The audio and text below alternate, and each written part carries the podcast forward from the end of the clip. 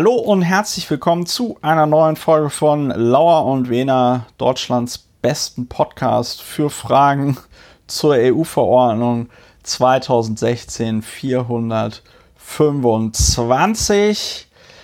Ja, wir haben noch immer eine Pandemie, äh, wem es noch nicht aufgefallen ist. Aus diesem Grund podcasten mein Podcastpartner Doktor Ulrich Wehner, Namensgeber, Mitherausgeber dieses Podcastes, und ich an zwei verschiedenen Orten.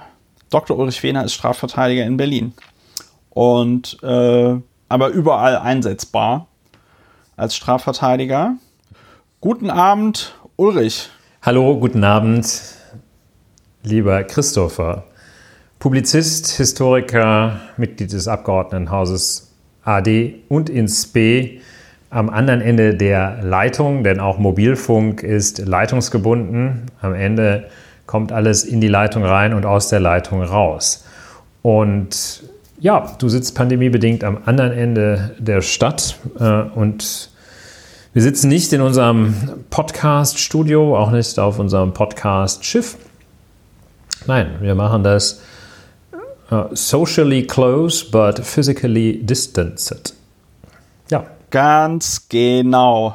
Ähm, Ulrich, sonst so die Gesamtsituation? Wir haben jetzt den sogenannten harten Lockdown bisher. Ja, seit, wie ist es für dich?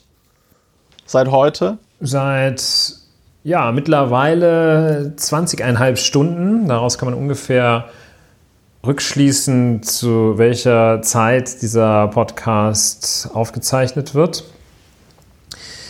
Etwa zwanzig Komma fünf Stunden sind vergangen, dass wir den totalen Lockdown haben. Ein Friseurtermin musste ausfallen bei mir. Bundesweit sind bei mehr, mir auch. mehr Friseurtermine ausgefallen. Die Straße, in der ich mich heute ganz vorrangig aufgehalten habe, war sehr leer. Allerdings war sie das auch in den letzten Tagen schon. Es, ja... Mir fällt es etwas schwer, weil sich bei mir tatsächlich ganz wenig geändert hat. Bei mir im unmittelbaren Umfeld. Das Jahr ist auf der Zielgeraden und Strafverteidiger haben kein typisches Jahresendgeschäft. Es gibt so den einen oder anderen, ja, ist so. Ne? Also Notare haben ein enormes Jahresendgeschäft. Echt? Wieso? Weil da bis zum Jahresende noch schnell alles notar- notariell beglaubigt werden muss, oder was? Ja, beglaubigt äh, und äh, Vertragsschlüsse durchzuführen sind und bestimmte Sachen eben vor dem einunddreißigsten zwölften eines Jahres abgeschlossen sein müssen, um in den Genuss bestimmter Vorteile zu kommen. Oder ja. äh, tatsächlicher oder auch nur gefühlter. Viele Leute möchten ja Dinge auch abschließen, weil sich das Jahr ändert, aber es gibt auch deutliche, also sachliche Gründe dafür, bestimmte Sachen abzuschließen, die rödeln also zum Jahresende. Bei Strafverteidigern, wir machen so ein paar Auftragsarbeiten fertig, die aber jetzt nicht forensisch sind, also in denen es nicht darum geht, irgendwo vor Gericht zu erscheinen. Ab und zu gibt es noch so einen Gerichtstermin, aber die Justiz ist ja öffentlicher Dienst und die bereitet sich jedes Jahr rechtzeitig darauf vor, dann in den totalen, die geht jedes Jahr in einen Lockdown und ja. mehr, mehrfach im Jahr. Und die, für die hat sich auch nicht viel geändert. Die haben jetzt das nur offizialisiert. Das heißt also, typisches Jahresendgeschäft gibt es eigentlich nicht, gibt es nicht. Und ja, wir sind so auf der Zielgeraden. Deshalb hat sich auch nicht wirklich viel geändert. Einzelhandel. Essen gehen wir ja sowieso schon seit Wochen und Monaten nicht und ja, also ein bisschen, ja, bisschen für, knapp, für mich, aber mehr kann ich nicht sagen. Für mich hat sich, für mich hat sich auch nicht viel geändert. Ich möchte auch nicht den Leuten zu nahe treten, für die jetzt gerade äh, tatsächlich sehr, sehr viel zusammenbricht, weil sie ihr soeben eröffnetes Café nicht weiterführen können, dürfen oder ihre, ihr sonstiges Gewerbe, jetzt aktuell ihr Einzelhandelsgewerbe nicht weiter betreiben können, obwohl sie da viel Geld investiert haben. Damit, das will ich nicht sagen, dass es das nicht gibt. Ich will nur schildern, dass ich gerade in der glücklichen Lage bin oder in der Situation jedenfalls bin, dass es nicht so durchschlägt. Ich habe ja. den Eindruck, dass es auch verbreitet ist, dass das gar nicht mehr durchschlägt, dass da so eine Habituation stattfindet. Das ist jetzt mein Eindruck, den kann ich nicht auf viel mehr stützen als auf anekdotische Beobachtung. Und doch, den kann ich auch darauf stützen, dass der Aktienmarkt völlig ungerührt bzw. sehr zuversichtlich auf den Lockdown reagiert hat. Aktien entwickeln sich prächtig. Ja, und seltsam, es wirkt, äh, wirkt nicht ganz real. Ja, so viel kurze Antwort auf die Frage, wie es, ja. wie geht's. Ich hoffe, das war jetzt nicht dieses U S-amerikanische How do you do? Or How are you? Nee, nee. Ich meine, worauf man einfach ich meine, nur sagt, fein, und ein bisschen peinlich nee, ich, dann ist, wenn meine, man zu so einer riesen, riesen Erklärung ausholt. Ja, weißt du, ich habe gestern ein bisschen schräg geschlafen und mein Nacken schmerzt. Aber ansonsten die Problematik mit dem Fußnagel hat sich wieder weitgehend normalisiert. Stattdessen ja. ist jetzt dieses leichte Augenzucken hinzugekommen. Ja. Und dann ja. sagt er, okay, Paula, ich fasse erst auf. Ja. Und zum Glück ist es doch, sind es doch keine Hämorrhoiden. Ja, ähm, also, ja da geht man dann äh, schnell, äh, auch, äh, auch bei U S, unter U S-Amerikanern geht man schnell in so peinliche Bereiche. Ne? Also, ja. ja. Äh, nee, das fand ich jetzt gar nicht peinlich, sondern die Frage war ja äh, durchaus ernst gemeint, damit wir einen super lockeren Einstieg in diesen Podcast haben. Allerdings ist es natürlich so, dass das Thema Corona gar nicht so schön ist. Eine Sache noch, die ich ganz gut fand äh, in dem Zusammenhang ist, dass das Land Berlin ist mit seiner Corona-Verordnung, über die wir heute auch leider nicht reden werden, weil wir über andere, wichtigere Dinge reden müssen. Ähm, aber dass das Land Berlin es da de facto hinbekommen hat, im öffentlichen Raum, also auch auf der Straße, eine Maskenpflicht einzuführen, weil die der Mund-Nasenschutz auch im Eingangsbereich von Geschäften getragen werden muss auf der Straße. Also wenn du als Fußgänger die Straße runterläufst und dann kommst du an der, an dem Eingang eines Supermarktes vorbei oder eines Drogeriemarktes, dann musst du die äh, Gesichtsmaske tragen. Das fand ich einfach ganz interessant. Ansonsten mit dem Lockdown, ich habe ja gar nicht mehr gerechnet, dass er kommt, aber er ist da. Es ist äh, tragisch, dass er so spät kam. Wir haben an anderer Stelle darüber geredet, wie sinnlos der Lockdown light ist, und wir werden jetzt mal sehen, wie sich die Zahlen entwickeln. Ich persönlich rechne aber damit, dass wir noch weit bis weit in den März einen relativ scharfen Lockdown haben werden. Bin mal gespannt, ob Armin Laschet, um den es nachher ja auch noch gehen wird, ähm, irgendwann wieder hochploppt und ähm, für Öffnungs- Man muss doch auch mal den Leuten ihre Freiheit lassen. Ja, und dass man wieder Öffnungsdiskussionsorgien haben wird, ja. so wie das äh, Frau Doktor Merkel immer sagt. Ja, Ulrich, äh, es könnte ja sein, gerade auch durch die äh, Berichterstattung ähm, der letzten Tage, unter anderem über diesen Podcast hier, dass wir neue Hörerinnen und Hörer haben. Traditionell erklärst du, was macht Lauer und Wehner eigentlich? Ja, wir sind der Podcast zur Bewältigung der Gesamtsituation und möchten einen Beitrag leisten zur Affektregulierung. Das tun wir, indem wir über die Dinge reden. Die Verfertigung der Gedanken beim Sprechen ist manchmal spürbar, manchmal deutlich, manchmal allzu deutlich spürbar. Aber nur wenn man drüber redet, kommt man zu wirklich wertvollen Gedanken. Wenn man sie analysiert, hat das den Vorteil, dass man zum einen sich faktenbasiert aufregen kann. Und wenn man das tut, nämlich das faktenbasierte Aufregen, dann führt es zu einer Affektregulierung. Wenn man sich einfach nur aufregt, das reicht nicht. Ja, einfach aufregen, das kann jeder, dass die Bahn zu spät ist, dass das Wetter zu kalt ist, äh, der Regen zu stark, das reicht nicht. Faktenbasiertes Aufregen, der Weg zur Affektregulierung, das bieten wir an. Ja, und manchmal kommentieren sich die Sachen von selbst. Ja. Heute wird es vielleicht ein bisschen komplizierter, muss man noch mal ein paar Dinge erklären. Ja, und äh, nehmen Sie Stift und Bleistift, Papier und Bleistift zur Hand. Ja, wer sich, wer sich äh, wundert dann, warum wir manchmal so ausführlich sind und nicht nur einfach, weiß ich nicht, so in Telegram-Form das aktuelle Tagesgeschehen kommentieren. Wir wollen auch, äh, dass dieser Podcast noch in hundert Jahren hörbar ist. Das ist zumindest das erklärte Ziel. Und ähm, Ja, das machen wir bei Lauer und Wehner. Wir haben einige lustige Kategorien. Äh, eine davon ist äh, Feedback aus der Community. Gab es diesmal auf der äh, Seite unseres Podcastes bei Apple Podcasts gar nicht so viel. Also mit gar nicht so viel meine ich gar nicht. Das passiert immer so mit in Wellen. Manchmal schreiben die Leute eine Rezension und manchmal eben nicht. Ähm, und dann gab es aber witzigerweise in dem Moment, wo wir angefangen haben zu podcasten, du erinnerst dich ja noch, wie wir in der letzten Folge über das Feedback von äh, Tobias geredet haben, der irgendwie meint, wir sollten einfühlsamer darüber reden, dass die Leute Weihnachten feiern wollen, und wir waren dazu despektierlich.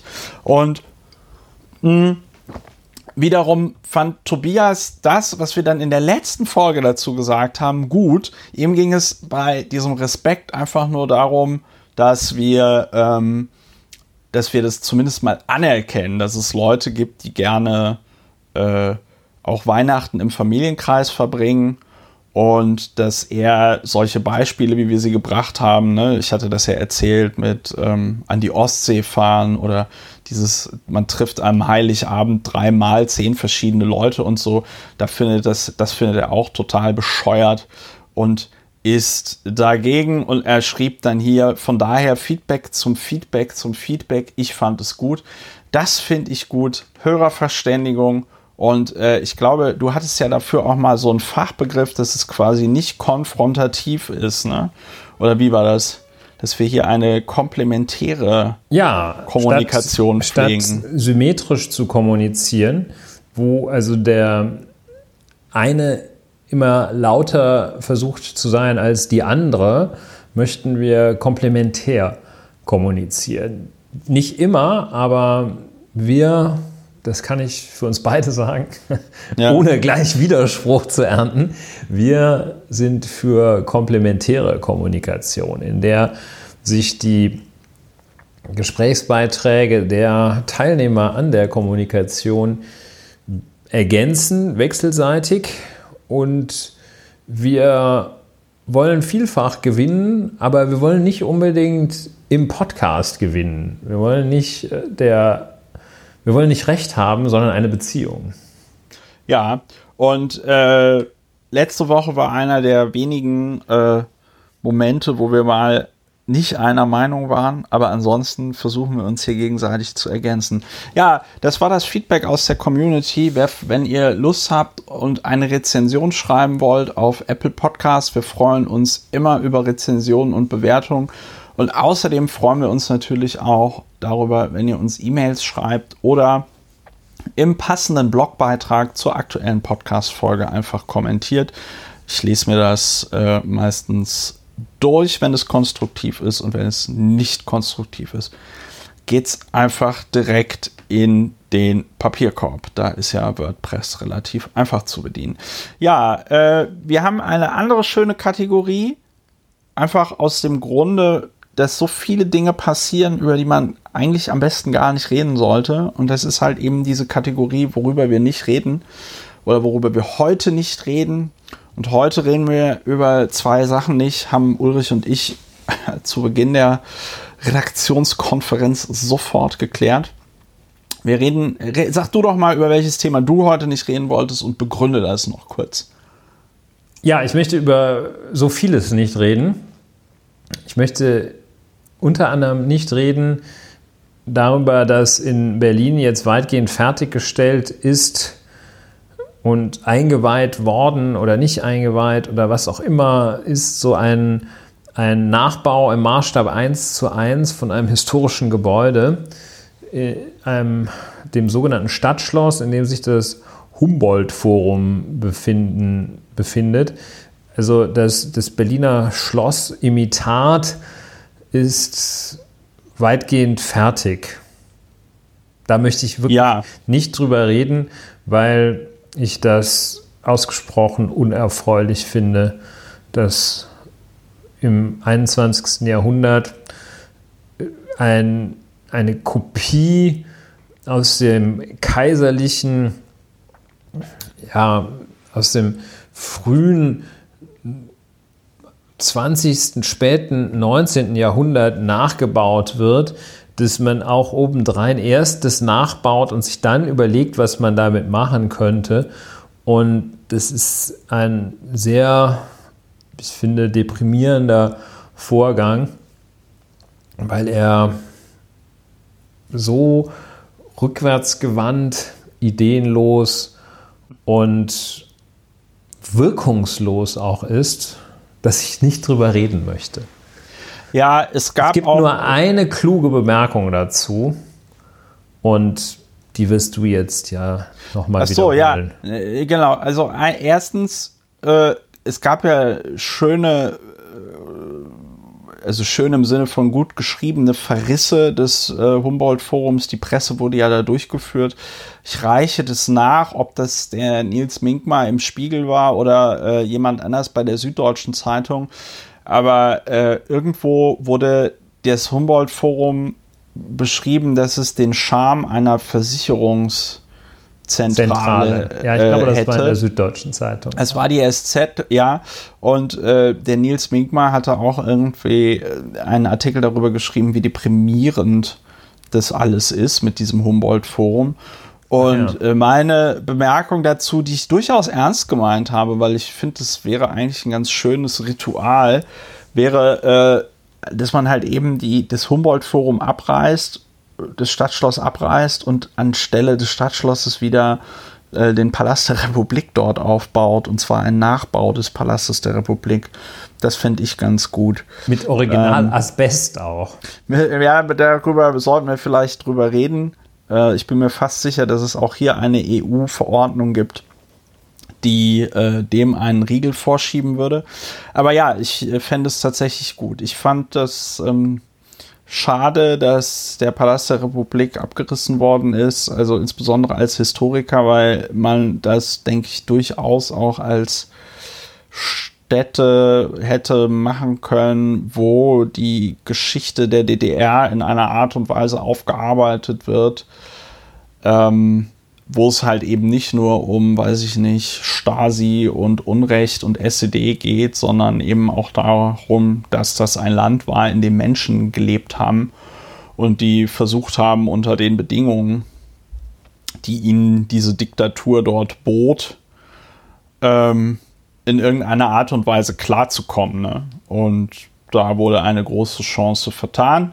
Stattdessen baut man also jetzt irgend so ein üsseliges Schloss dahin.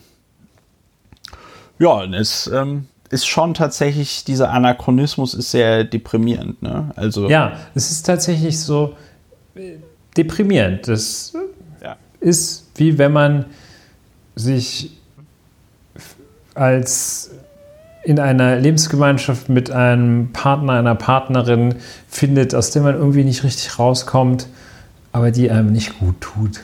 Ja, und so eine abusive Relationship, ja. Ja. Richtig in schön der, mit so einer Borderline. Ein, ein Aspekt, ja, ja. über den wir, ein Unteraspekt, über den wir auch nicht sprechen, ist, wo du die Besprechung aus der Süddeutschen Zeitung erwähnt hast, ein Unteraspekt, ja. über den wir nicht sprechen, ist der Skulpturensaal, der als eine von vielen Seltsamkeiten von Jörg Henschel in der Süddeutschen Zeitung beschrieben wurde. Und der verwies darauf, dass diese eine der vielen Seltsamkeiten absurd eng mit seinen sieben Meter hohen Sockeln, auf den sieben Meter hohen Sockeln, auf denen Statuen stehen, und jetzt kommt seine Kritik daran, die leider nur Giraffen betrachten können. Also das fand ich eine sehr schöne, bunte oder wie, wie ja. ich sagen, plastische Erwägung, Metapher, fand ich sympathisch. Das, halt, das können sich ja nur die Giraffen angucken. Dieses, dieses Bild hat mir sehr gut gefallen. So, das es Giraffen ist ja auch, es gibt, durchgehen und sagen, also so schlecht ist das Humboldt-Forum noch gar nicht. Ja, es gibt ja auch, es gibt ja auch äh, Kritik daran äh, bezüglich der Ausstellungsstücke, die aus Afrika stammen und die man eigentlich nur als, also nicht nur eigentlich, sondern auch uneigentlich nur als Raubkunst bezeichnen kann. Ne? Ja, da ist so ähm, ein, äh, ich glaube, aus der Maya-Kultur ein Stück, das so erkennbar rausgebrochen ist aus einer präkolumbianischen, präkolumbinisch sagt man, glaube ich, Ruine, das dann da ausgestellt werden wird. Ja, also wirklich, es gibt ganz viele Gründe, darüber nicht zu reden. Ja, äh, über ein anderes Thema, über das wir nicht reden werden, oder ein anderes Thema, über das wir nicht reden werden, ist Donald Trump. Und das ist tatsächlich ein Thema, das sich von selbst erklärt. Gleichzeitig muss man sagen, äh, wie in den U S A die Republikanische Partei dazu beiträgt, diese Demokratie irgendwie schrottreif zu fahren, äh, das ist schon sehr bedrückend. Mitch McConnell, der Mehrheitsführer der Republikaner im Senat, hat jetzt Joe Biden, nachdem er vom Electoral College zum Präsidenten gewählt worden ist, äh, zum, zur Wahl gratuliert. Ähm, Ein aber Akt größter politischer und ziviler Courage, muss man sagen. Ja, man dem, muss, also es ist schon echt, also ja, ist, es ist wirklich ist krass, es ist wirklich krass, dass man das äh, als Besonderheit herausstellen muss, ähm, aber ähm, dem ist leider so, weil ja also sehr viele Republikaner noch immer dieser, diesem Verschwörungsmythos anhängen, ähm, dass da diese Wahl irgendwie manipuliert worden wäre. Ja, und das ist der berühmte Grundsatz ist, bei, bei Lateinisch muss man immer aufpassen, dass man nicht daneben hämmert. Äh, ich glaube, der Grundsatz heißt aliquid semper haeret, und das heißt, äh, irgendwas bleibt immer hängen. Und das ist genau, genau das Prinzip. Man muss es nur oft genug wiederholen. Selbst wir sagten im Rahmen des Wahlkampfes irgendwann, oder dachten, also selbst wir, also jedenfalls selbst im Sinne von selbst wir, die wir also das abscheulich finden, haben uns doch auch jeweils erwischt, wie wir beim Namen Joe Biden immer an Sleepy Joe dachten. Ja. Oder bei Hillary Clinton an Crooked Hillary. Und man darf das gar, man kann das gar nicht überschätzen, wie perfide und übel die Wirkung davon ist, eine falsche ja. Tatsache einfach konstant zu wiederholen. Und das ist genau das Prinzip, warum jetzt auch offenbar fünfzig Prozent der Bundesbürger meinen, dass das mit dem Impfen vielleicht doch nicht so eine gute Idee ist. Und das ist genau dasselbe Prinzip. Es bleibt irgendwas, bleibt immer hängen. Und das macht sich dieser völlig skrupel- und gewissenlose, intellektuell völlig mittelmäßig bis unterdurchschnittliche, rücksichtslose Mann aus den Vereinigten Staaten auch noch zunutze. Einen miesen, niederen Instinkt hat er. Das ist auch wirklich das Einzige, wo er wirklich, das Einzige, wo er tatsächlich führend ist, wo er weit vorne ist. Und darüber ja. reden wir gar nicht. Zum Glück reden Gott sei Dank wir reden wir da nicht drüber. Gott sei Dank reden wir da nicht drüber. So, kommen wir zum ersten Thema. Äh, noch bevor wir zum ersten Thema kommen, zum traditionell heute ganz kurz, weil wir einen kompakten Podcast machen. Man kann diesen Podcast finanziell unterstützen. Ähm, wir gucken uns das nicht mehr lange an. Äh, Dann ist Lockdown. Dann ist Lockdown, dann kommt die Paywall. Und ihr werdet für die Paywall bezahlen, weil äh, das Einzige, was passiert ist, dass ähm, wir weniger Geld kriegen und dann irgendwie dreißig Prozent des Geldes an den äh, äh, Betreiber der Paywall gehen. Damit die Paywall nicht kommt, würde ich mich einfach freuen, dass ähm, äh, wenn ihr diesen Podcast unterstützen würdet. Die Informationen stehen auf der Webseite. Ihr könnt einen Dauerauftrag einrichten oder für die ganz Faulen gibt es auch PayPal. Ähm, wir empfehlen immer so äh, fünf Euro im Monat. Ein anderer User meinte neulich zu mir, das war auch Feedback, äh, hier sagt doch einfach zwei Euro fünfzig pro Folge. Mir ist es offen gesprochen äh, egal. Es ist nur so, dass wir perspektivisch diesen Podcast gerne ausbauen würden. Und ähm, das geht nur mit eurer Hilfe. Und ich möchte mich an dieser Stelle nochmal ganz herzlich bedanken bei den ähm, Hörerinnen und Hörern, die uns schon unterstützen, teilweise schon seit Jahren. Das ist sehr toll. Es ist auch toll, dass ihr das weiterhin während dieser Corona-Krise, Pandemie macht. Ähm, ich weiß das äh, sehr zu schätzen. Vielen lieben Dank dafür. Ach so, und wenn ihr, wenn ihr, wenn ihr uns was an Weihnachten schenken wollt, das geht natürlich auch äh, immer. Ja, das geht immer, da wehren wir uns nicht gegen. Und weil ich mir nicht sicher bin, ob diese Folge die letzte sein wird in diesem Jahr, überprüft doch nochmal eure Daueraufträge, ob die dieses Jahr auslaufen. Ähm, sollten sie das tun, verlängert sie doch einfach für nächstes Jahr. Das würde mich auch sehr freuen. Ja, als erstes, äh, lieber Ulrich, wolltest du ja über das äh, Anwerbeabkommen mit Italien reden, beziehungsweise ein Jubiläum. Wir erinnern ja hier in diesem Podcast, Podcast auch ganz gerne an Jubiläum, und es ist jetzt das fünfundsechzigjährige Jubiläum des Anwerbeabkommens zwischen der Bundesrepublik Deutschland und Italien. Was hat es damit auf sich, lieber? Ja, ich stoße öfter auf solche historischen Daten, und vor fünfundsechzig Jahren, am, vor rund fünfundsechzig Jahren, am zwanzigsten Dezember des Jahres anno neunzehnhundertfünfundfünfzig wurde zwischen der Bundesrepublik Deutschland und der Republik Italien eine Vereinbarung geschlossen. Die Vereinbarung hieß Vereinbarung über die Anwerbung und Vermittlung von italienischen Arbeitskräften nach der Bundesrepublik Deutschland. Auf diese, ich glaube, es ist eine Präposition, komme ich gleich auch noch mal gesondert zu sprechen. Es gab in der nun sich in der Mitte befindlichen Woche eine Feierstunde, nennt man das, glaube ich, noch immer. Und da hat Bundesminister Hubertus Heil, S P D, gesprochen und hat gesagt, dass die Menschen, die damals zugewandert waren, zuwanderten, für die deutsche Gesellschaft ein großes Geschenk gewesen seien. Dann hat er erst gesagt, das sei also auch ganz wichtig gewesen in wirtschaftlicher Hinsicht. Heil betonte, ohne die Helfer aus dem Süden hätte die Industrie in den Wirtschaftswunderjahren kaum so aufblühen können. Und offenbar hat sich dann der Redenschreiber doch noch, hat noch mal kurz nachgedacht, gedacht, fehlt da noch was? Und dann hat er gesagt, schreiben wir ihm Hubertus noch rein, die Menschen seien aber auch eine kulturelle Bereicherung. Hm. Ja, dann bat, und das finde ich eigentlich auch ganz, nicht nur eigentlich, das finde ich ganz positiv, im Namen der Bundesregierung um Verzeihung dafür, dass man zunächst nur Arbeitskräfte gesehen habe und nicht Menschen mit ihren Bedürfnissen. Das finde ich einerseits gut, andererseits schlecht, weil ähm, einerseits gut, weil es richtig ist, ähm, dass das so war und richtig ist, das als Fehler zu bezeichnen. Andererseits finde ich es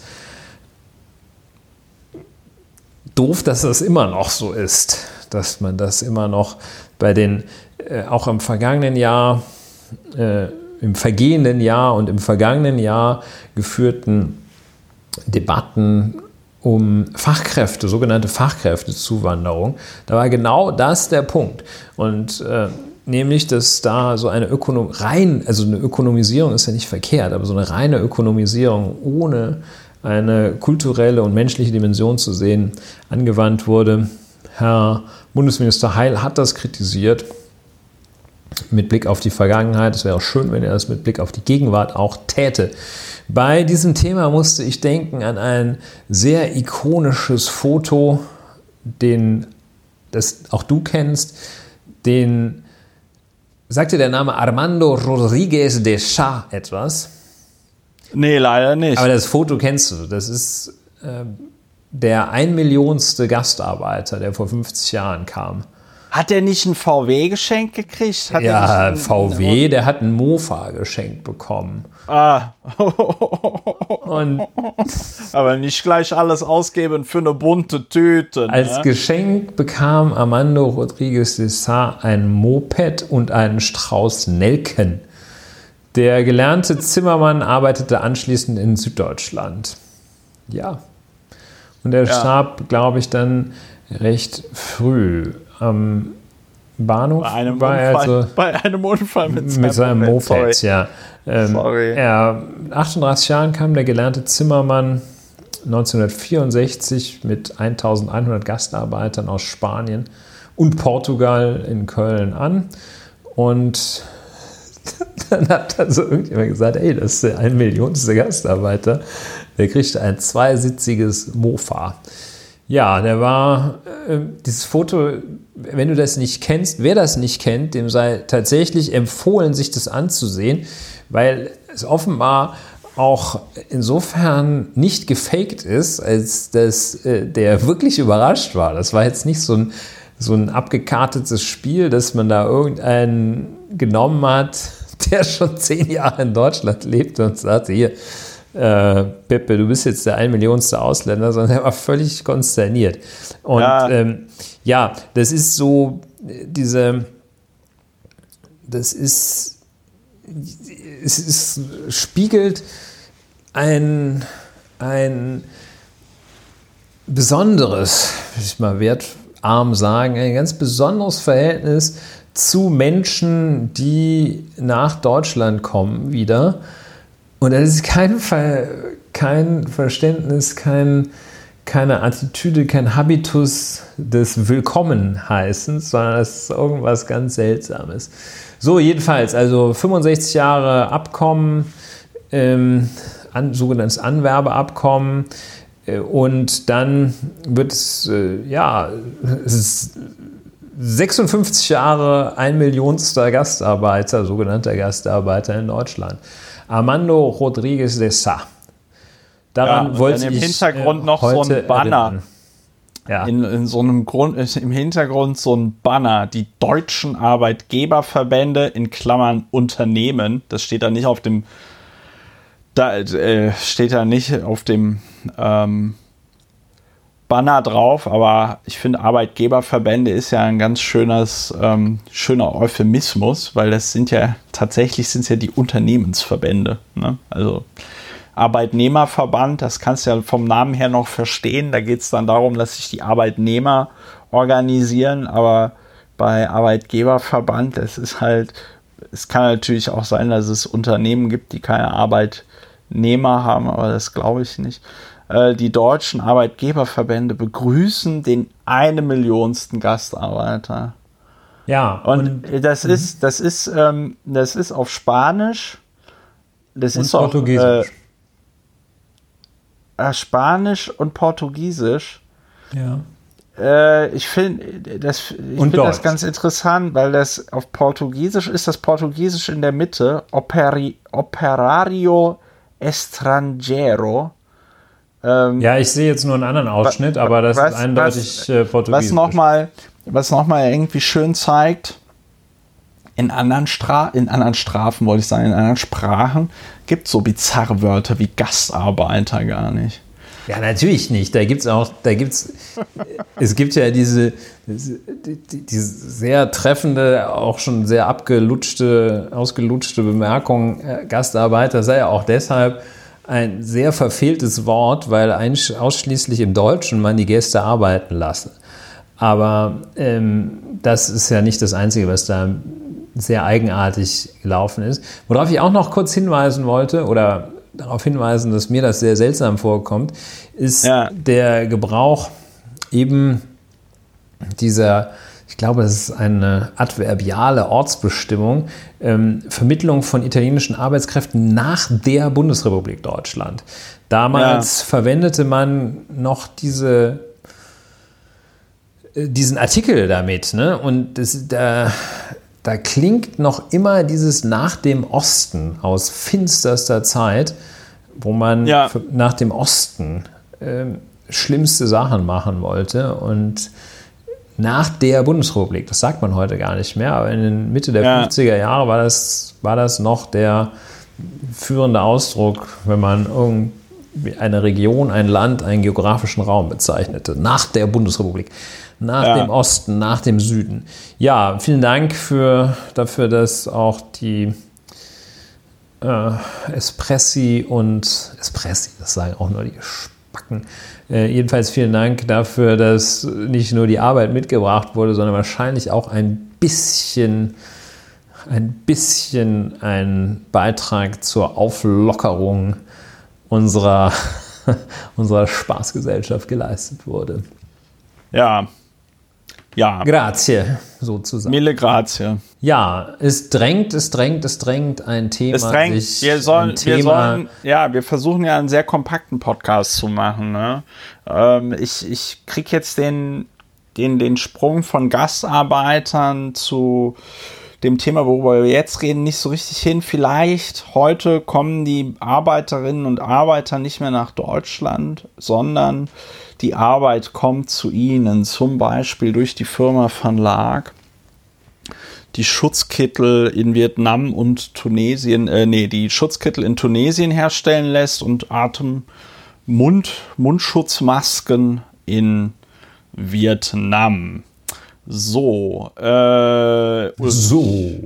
Wie fange ich denn jetzt am besten an? Da ist ja so viel passiert. Vielleicht fange ich damit ja, an. Ja, wir fangen erstmal mit Previously on Lauer ja, und Wehner Previously an. on Lauer und Wehner.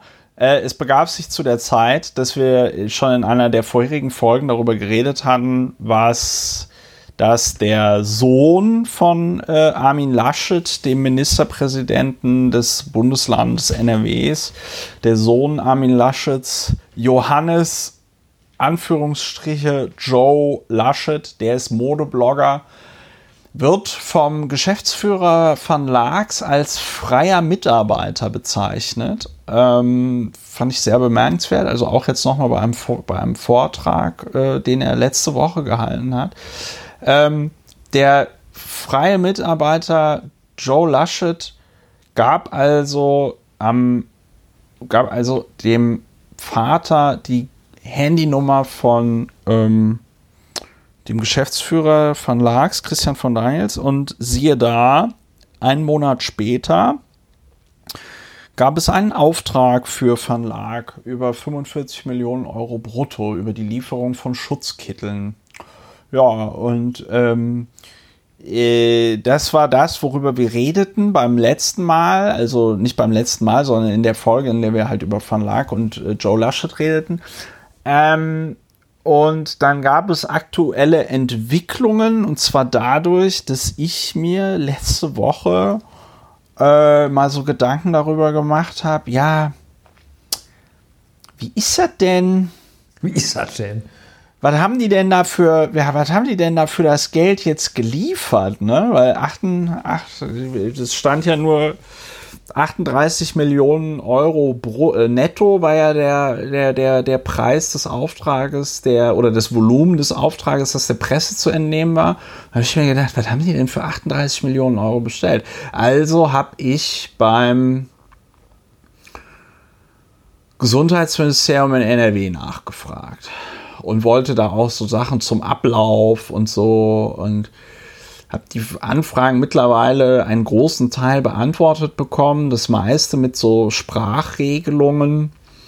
Also ganz großartig. Auf der einen Seite ist das ist die Staatskanzlei, und es ist jetzt keine Bewertung. Auf der einen Seite ist die Staatskanzlei N R W zum Beispiel in der Lage zu sagen, also zur, zum, zum Höhepunkt der Pandemie, da hätten alle Minister im Lande N R W mit, ähm, mit, Mitab- mit, mit Firmen gesprochen wegen Schutzkleidung, auch persönlich. Und wenn man dann fragt, ja, welche Minister haben denn wann mit welchen Firmen gesprochen, heißt es, ja, also da müssen Sie sich an das zuständige Gesundheitsministerium wenden. Wenn man sich an das zuständige Gesundheitsministerium wendet, antworten die einem nur, ja, also äh, der Minister Laumann hat mit Firmen gesprochen, aber wann und wie und so, das kann man jetzt nicht mehr rekonstruieren. Ne? Also das ist ähm, eine, sag ich mal, vollkommene Atomisierung von Transparenz, indem man da halt von Pontius zu Pilatus geschickt wird.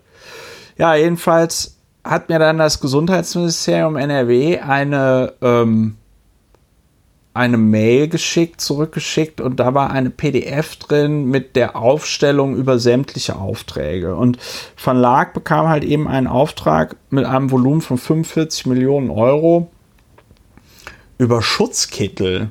Und das hatte mich dann halt gewundert, weil ich irgendwie so gedacht habe, ja, Moment mal, ich habe gedacht, die hätten ja jetzt für zehn Millionen Euro Masken gekauft, oder äh, nicht für zehn Millionen Euro, sondern für, für äh, fast vierzig Millionen Euro Masken gekauft oder so, aber nee, Schutzkittel, hm, okay. Und zwar zehn Millionen Stück. Ja, und dann habe ich äh, Und ich gedacht, ja gut, wenn die jetzt zehn Millionen Schutzkittel bezahl- gekauft haben, ja, dann werden diese zehn Millionen Schutzkittel ja auch an irgendjemanden geliefert worden sein. Also habe ich, es gibt in N R W sieben Unikliniken, wobei ich mir nicht so sicher bin, ob man die Uniklinik Wuppertal tatsächlich als solche bezeichnen kann, weil das ist, scheint so eine Public-Private Partnership zu sein. Die wird auch von dem Krankenhauskonzern Helios mitbetrieben. Ja. Ähm, dann habe ich einfach die Unikliniken in N R W angeschrieben und habe gesagt, so Leute, äh, wie sieht's denn aus? Benutzt ihr diese Van Laack-Kittel? Und dann bekam ich einige Antworten zurück, die doch sehr interessant waren. Die Uniklinik Münster antwortete mir als erstes und sagte, ja, also wir haben da seit, äh, seit Anfang September haben wir da so äh, achtundzwanzigtausendachthundert Schutzkittel bei uns, aber die werden noch nicht eingesetzt, weil ähm, die müssen noch geprüft werden, ob sie die, also ob sie die äh, einschlägige Norm E N vierzehn einhundertsechsundzwanzig erfüllen. Das sind äh, Schutzkittel oder generell Schutzbekleidung äh, gegen infektiöse Krankheiten. Das fand ich schon mal ganz interessant. Das fand ich auch deswegen ganz interessant, dieses, ähm, dass es erst im September geliefert wurde, weil der Geschäftsführer von Van Laack, Christian von Daniels, ja in also mehreren Interviews und Befragungen zu dem ganzen Vorgang dazu erklärte, ja, also Van Laack wäre ja der einzige Lieferant gewesen, der da in Frage gekommen wäre, weil äh, man hätte ja schon innerhalb von zwei Wochen liefern müssen. Ne? Ich hatte dann das äh, äh, Gesundheitsministerium N R W gefragt, wie viele der zehn Millionen Schutzkittel äh, von Van Laack geliefert worden sind und an welche Einrichtungen wurden sie verteilt. Und es ist dann wunderbar, weil die Frage, welch, an welche Einrichtungen sie verteilt worden äh, sind, äh, die wurde mir nicht beantwortet, aber mir wurde beantwortet, dass die erste Lieferung am neunundzwanzigsten Mai kam und die letzte Lieferung am sechsundzwanzigsten August. Ja. Ähm, dann wird weiter gesagt, die Schutzkittel wurden wie sämtliche persönliche Schutzausrüstung über die Bezirksregierung an Krankenhäuser, Pflegeeinrichtungen und Einrichtungen der Eingliederungshilfe verteilt. So, also halten wir schon mal fest, der Van Laack Geschäftsführer sagt ja, ja, das musste alles schnell gehen, in zwei Wochen musste das alles da sein, die erste Lieferung. Der Auftrag war am zwanzigsten April, die erste Lieferung kam also einen Monat, etwas später als einen Monat, ja. Und ähm, also am Ende des Tages antwortete dann, antworteten dann noch weitere Äh, Krankenhäuser und gestern auch, und das machte ja dann auch die Runde, weil es von der D P A aufgegriffen worden ist, es antwortete auch das Uniklinikum Essen, das sagte, ja, also wir haben vierzigtausendzweihundertdreißig von diesen Schutzkitteln geliefert bekommen, auch im, äh, ich glaube, Ende August, Anfang September, und wir benutzen die aber nicht, weil die sind nicht reißfest. Die liegen bei uns rum. Und auch dieser, auch die Uni Münster sagte mir ja, ja, wir müssen die noch äh, prüfen, weil da die Zertifizierung noch nicht so klar ist.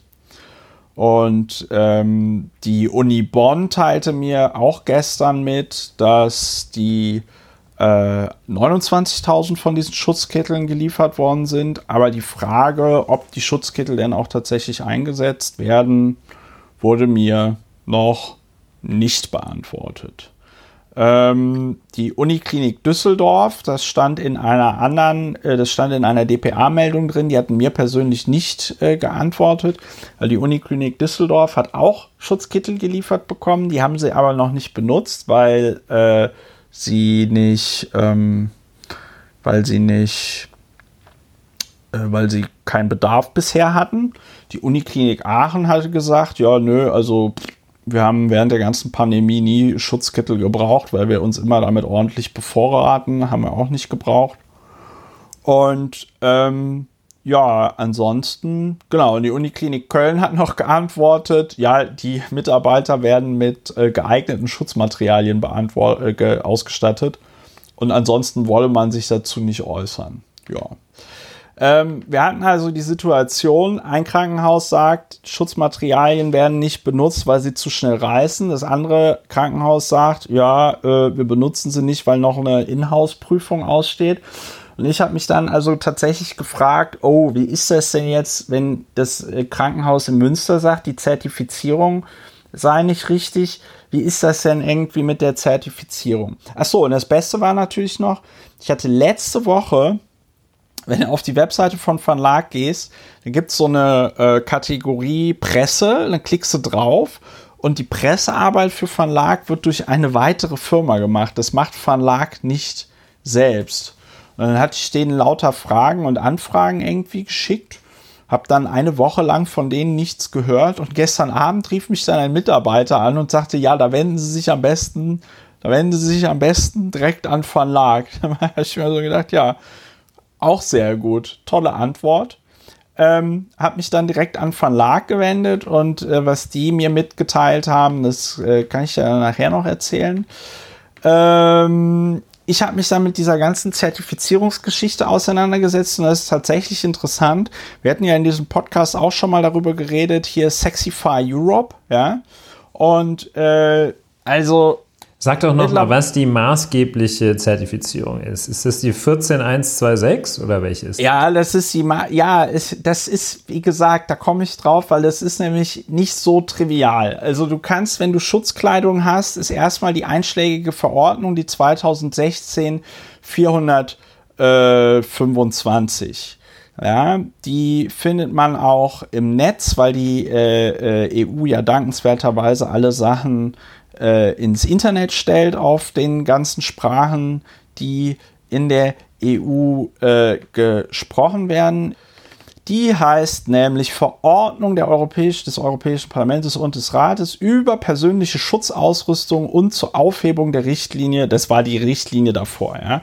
Also es ist quasi die zweitausendsechzehn vierhundertfünfundzwanzig. Das ist die Verordnung der E U.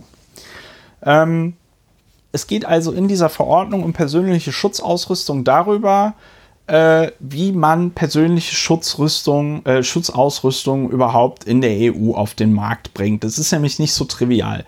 Du musst nämlich erst äh, dein Material prüfen lassen, je nachdem, vor welchen Gefahren es schützen muss.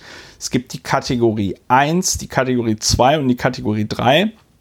Die Kategorie drei ist die höchste Kategorie, Äh, wo es also tatsächlich um die Abwehr von tödlichen Gefahren gibt, geht, also zum Beispiel eben auch äh, diese, diese also Schutzkittel, die vor einem Virus schützen oder vor einem gefährlichen Bakterium. Der Ebola-Anzug. So. Ebola-Anzug ist Kategorie drei und bei so einer Kategorie drei-Geschichte musst du eine sogenannte E U-Baumusterprüfung machen und dann muss die Konformität des Baumusters durch eine dauerhafte Fertigungskontrolle bzw. Qualitätssicherung sichergestellt werden. Das heißt, du kannst nicht irgendwann mal hier von irgendeinem Institut zertifizieren lassen, hier, das erfüllt alle Anforderungen der E U-Norm, hast du nicht gesehen, ja, sondern es ist so, dass du äh, dann quasi ständig Stücke, die da bei dir produziert werden, immer wieder an das Prüfinstitut schicken musst und so weiter und so fort. Ähm, dann gibt es also deutsche, äh, deutsche bzw. europäische Normen. Diese Normen legen fest, wie gewisse Sachen zu produzieren sind, damit sie diese Norm äh, erfüllen. Und dann gibt es in dieser E U-Richtlinie, in dieser Verordnung, Verordnung für die Schutzausrüstung gibt es dann quasi diese Konformitätsvermutung. Und das bedeutet, wenn ein äh, wenn, ein Schu- wenn eine Schutzausrüstung nach der einschlägigen Norm produziert wird, dann geht die E U davon aus, die ist erstmal konform mit dieser P S A-Verordnung, äh, äh, äh, aber muss dann trotzdem natürlich noch geprüft werden. Ja? Also es reicht nicht, dass du sagst, hier, ich habe mich doch an alle äh, Dinger gehalten, sondern du brauchst doch noch ein Institut, das das prüft. Diese Institute werden wiederum akkreditiert. Dafür gibt es die Deutsche Akkreditierungs GmbH, die heißt tatsächlich so, ich muss noch mal gucken, äh, oder heißt die Deutsche Akkreditierung? Genau, Deutsche Akkreditierungsstelle GmbH. So, in der kannst du dann tatsächlich in so einer Datenbank die E U-Norm eingeben, die du brauchst, zum Beispiel die E U-Norm für Chemikalienschutzanzüge, das ist die E U-Norm dreizehn null drei vier, das ist die Norm äh, Schutzanzüge gegen flüssige Chemikalien, oder du gibst zum Beispiel ein E U-Norm vierzehn einhundertsechsundzwanzig, diese äh, E U-Norm für wie Schutz- und Prüfverfahren sind bei Kleidung gegen äh, äh, Erreger. So, und wenn du das dann da eingibst, dann findest du zum Beispiel das äh, Institut für Arbeitsforschung äh, der Deutschen Gesellschaft, nee, der Deutschen Unfallvers- Gesellschaft für Unfallversicherung oder so. Ich muss das nochmal nachgucken. Auf jeden Fall, die zertifizieren das dann. Es gibt auch andere Institute, die das irgendwie zertifizieren und so weiter und so fort. Jetzt ist es aber so gelaufen, das konnte ich jetzt mittlerweile rekonstruieren, oder noch einen Schritt davor. Man sieht, es ist durchaus voraussetzungsreich, eine persönliche Schutzausrüstung, eine P S A in der Europäischen Union auf den Markt, in den Verkehr zu bringen. Das ist aber auch ganz logisch, dass die E U da so ähm, Acht gibt, denn sie ist, äh, denn es geht hier tatsächlich um Leben, um Tod. Das muss man am Ende ganz deutlich sagen, es geht um Leben und Tod.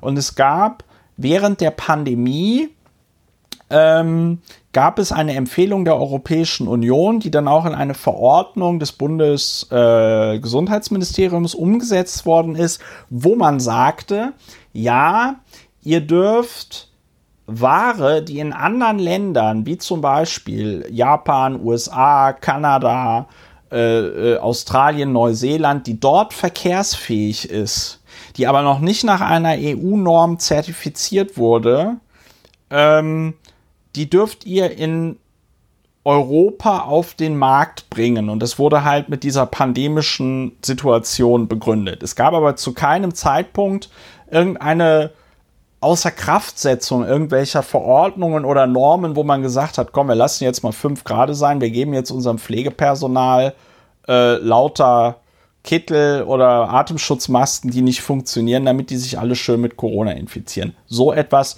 gab es in Europa zu keinem Zeitpunkt. Und das finde ich offen gesprochen auch ganz gut, weil äh, man dadurch natürlich ein sehr hohes Schutzniveau sicherstellt. Klammer auf, hier kann man sich schon mal die Frage stellen, ob das denn jetzt vom Land N R W so clever war, eine Firma mit der Herstellung von Schutzkitteln zu beauftragen, die das noch nie gemacht hat. Und insbesondere in diesem, in diesem Volumen. So, die Firma Van Laack ist dann also im April zwanzig zwanzig hingegangen und hat sich dann, ah nee, das ist, es wird noch besser, diese Zertifizierung dieses Kittels, der da an die ähm, äh, Krankenhäuser ging, fand nicht durch Van Laack statt, sondern einmal eine Firma, die den äh, Stoff herstellt. Die stammt auch aus N R W. Das ist ein Stoff, der nennt sich CarTech Medical. Dieser Stoff wird hergestellt von einer Firma, ähm, die eigentlich, ja, die nennt sich CarPlast. Und wenn man so auf die Webseite geht, Produkte, dann stellen die zum Beispiel so Schutzfolien, äh, Schutzverpackungen für Autos her, die äh, transportiert werden oder so. Ja? Also die Firma CarPlast stellt einen Stoff her, der sich CarTech Medical nennt.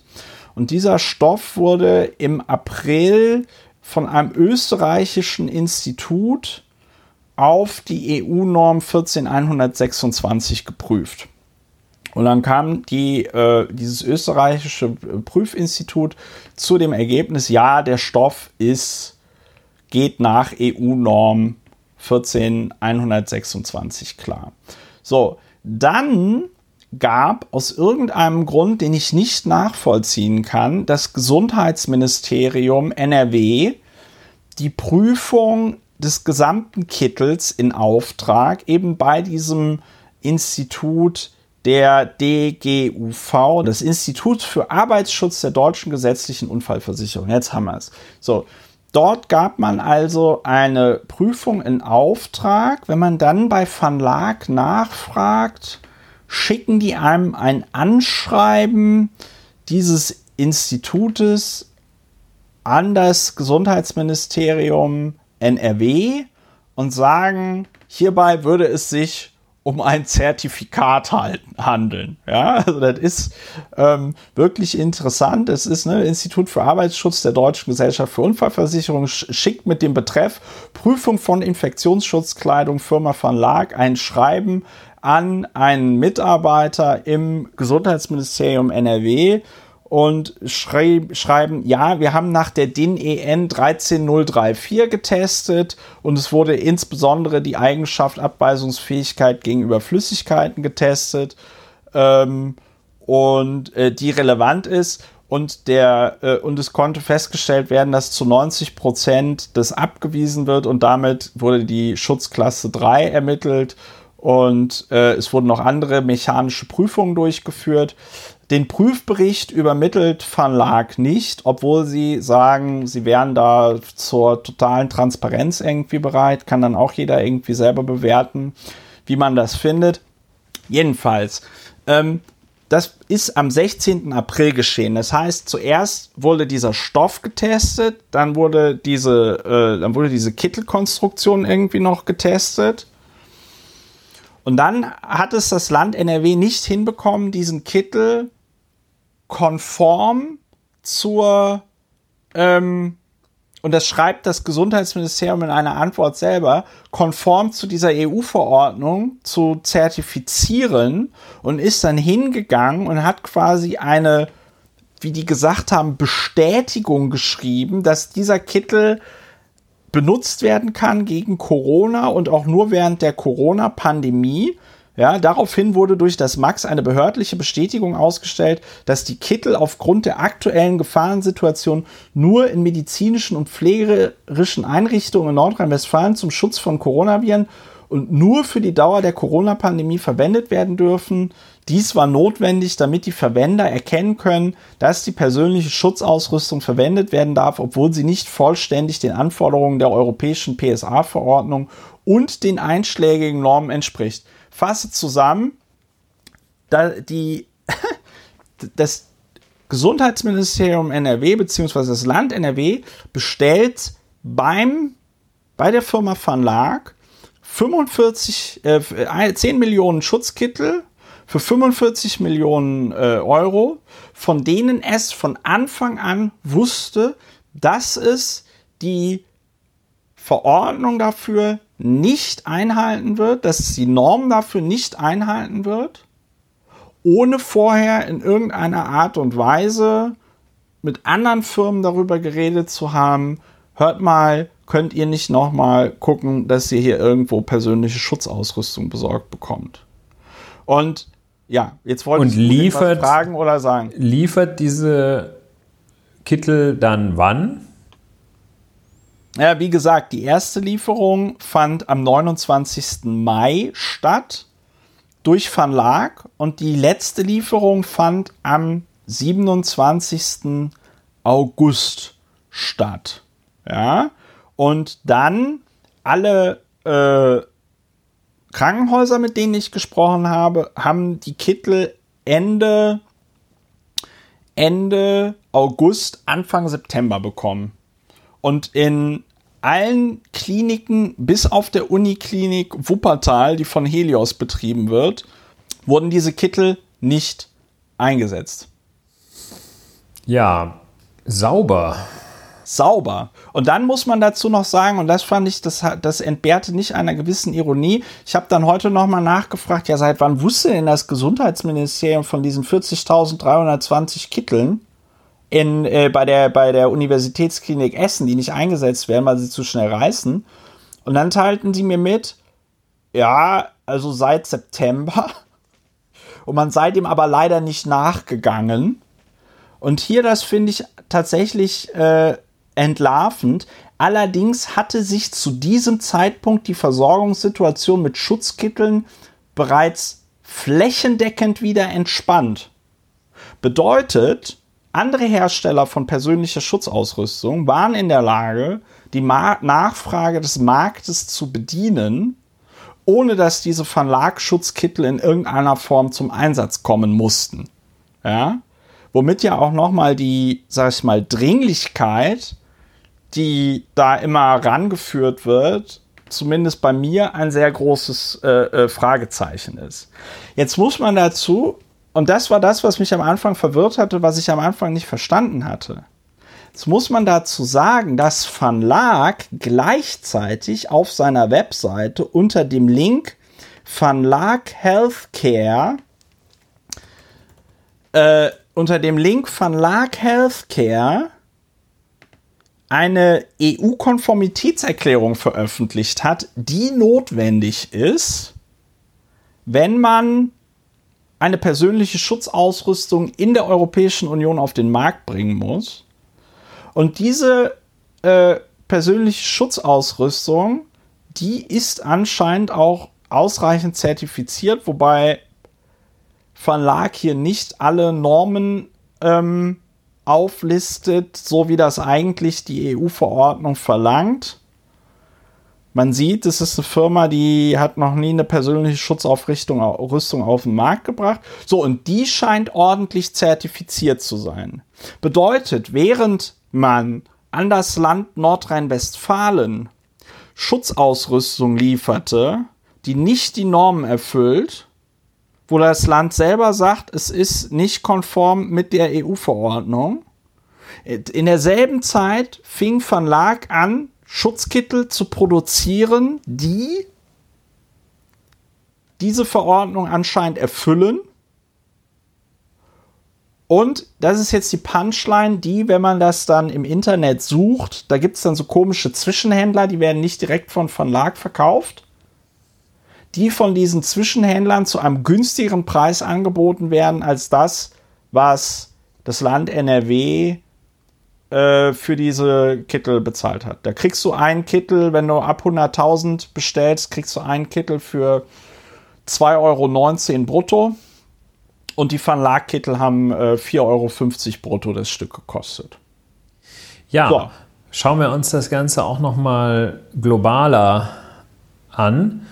Von so einer Draufsicht, während du ja das sehr präzise und detailliert dir angeschaut hast. Ja, sorry, hast. Ich, ich bin da jetzt voll im Nerd-Modus, weil ich mich in den letzten drei Tagen nur mit diesen E U-Normen beschäftigt habe.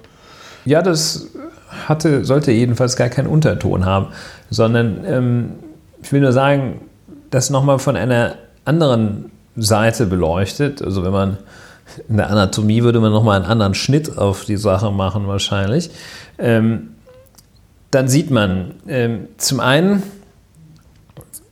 kann man mal so eine landläufige Bewertung oder landläufige Alltags Bewertung versuchen. Es sieht so aus, als hätten die zu teuren Quatsch gekauft vom Land Nordrhein-Westfalen.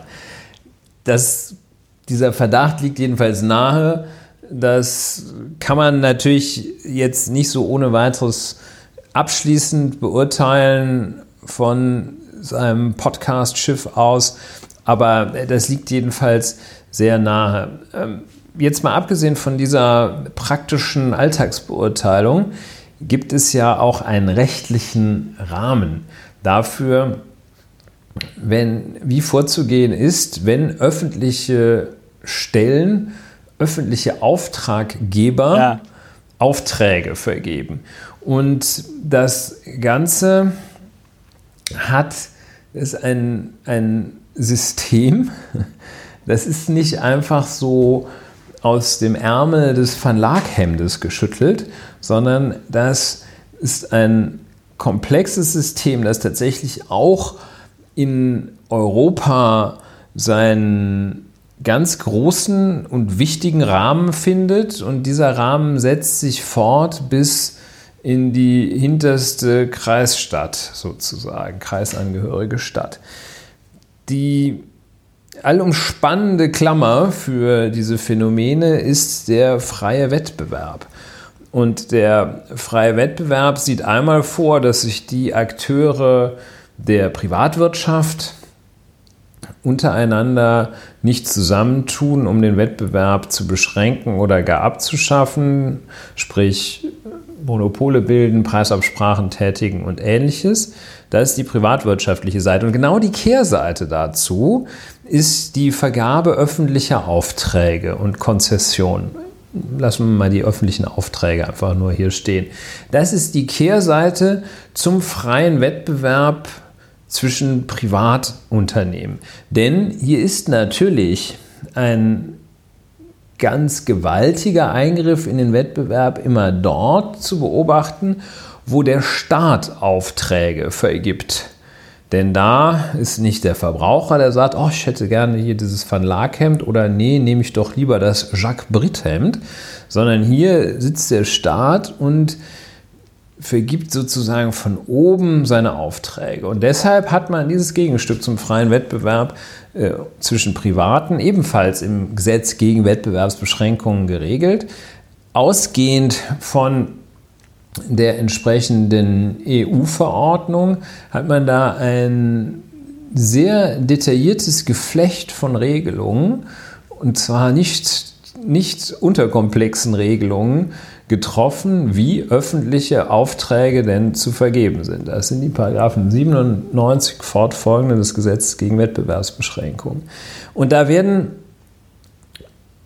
schon mal in den noch etwas leichter verdaulichen Teilen dieses Abschnitts werden die Grundsätze dargelegt, wie Aufträge zu vergeben sind.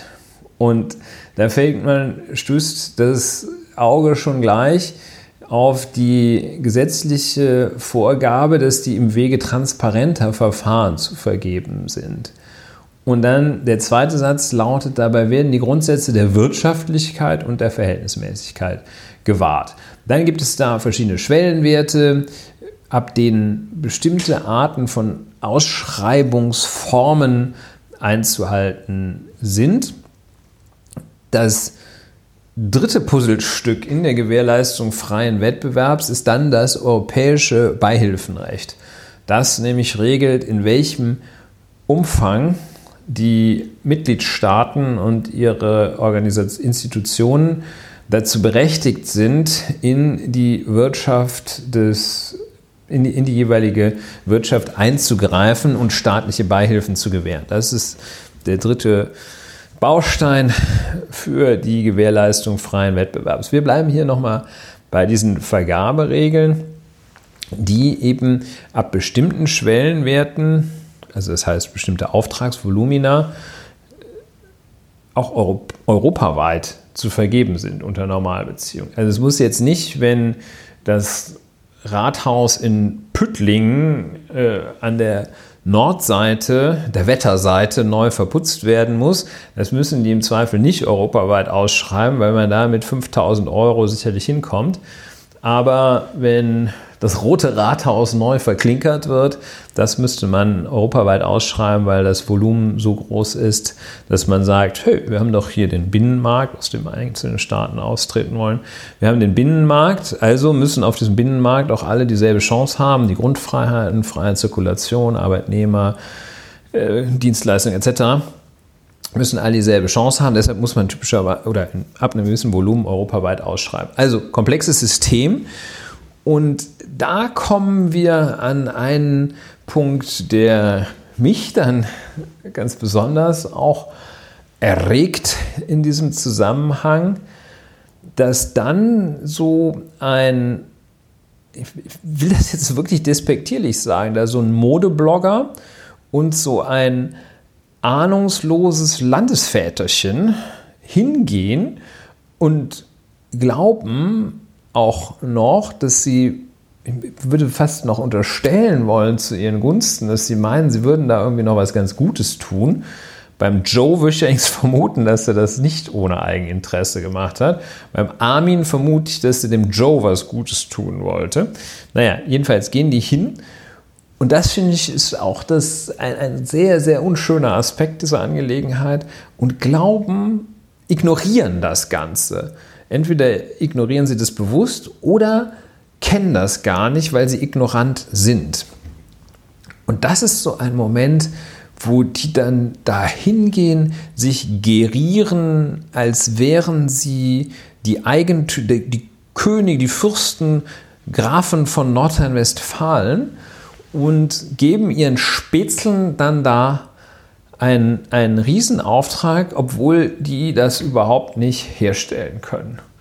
Ja. Und also, das ist an, innerhalb dieses, dieses ja. Geflechts ist das, ähm, ist das ist es sehr ignorant, dilettantisch und möglicherweise auch rechtswidrig. Jedenfalls vergaberechtswidrig. Ja. Und so dass sich da andere, du hattest ja auch, wie ich weiß, Kontakt mit Trigema aufgenommen, ja. dass sich da andere Wettbe- mit dem Affen auch so telefoniert, ja. dass sich da andere Wettbewerber. Fand ich übrigens damals ganz gut, die Werbung. Aber ähm, da hat sich der Geschmack auch geändert. Und dass sich da andere Wettbewerber gegen diese Art der gutsherrschaftlichen Vergabe von Aufträgen wehren könnten und sollten. Die andere Frage, ob das jetzt womöglich obendrein noch eine Untreue ist, wenn man für das Land, dessen Vermögen man zweifellos zu betreuen hat, wenn man da Schrott einkauft. Das weiß ich nicht. So weit würde ich jetzt mal aus dem Stegreif nicht gehen.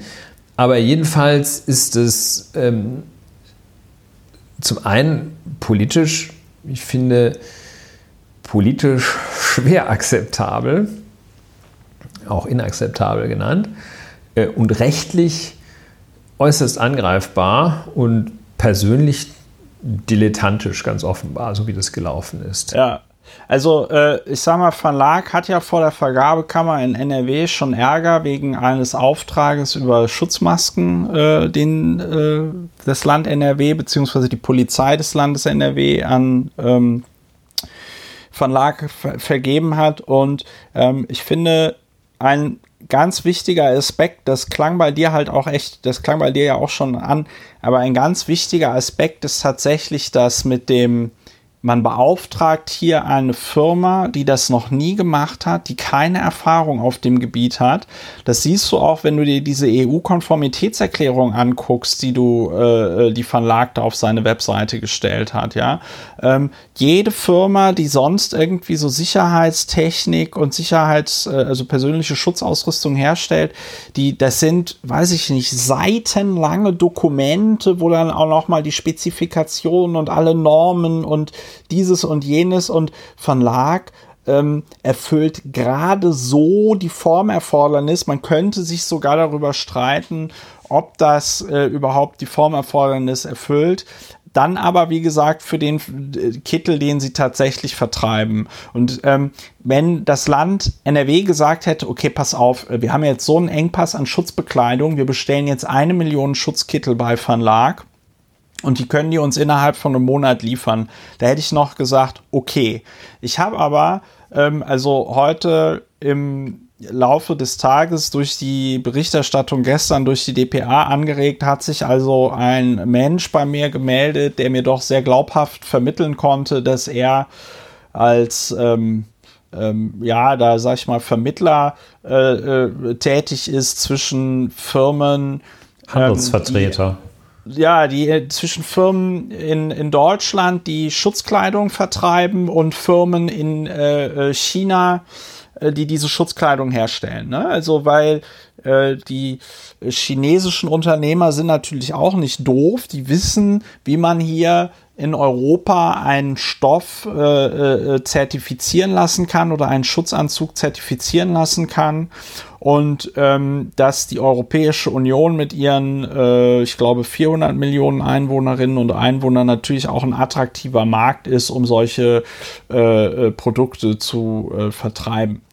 Und der teilte mir mit, also wenn man noch im äh, wenn man noch im Dezember zwanzig neunzehn bestellt hätte, dann wäre man deutlich günstiger weggekommen. Da hätte man noch für siebenunddreißig Cent das Stück bekommen. Da sagen wir, okay, im Dezember... Dezember ist jetzt ein bisschen unfair. Noch niemand, ne? Konnte noch niemand wissen, wie das abgeht.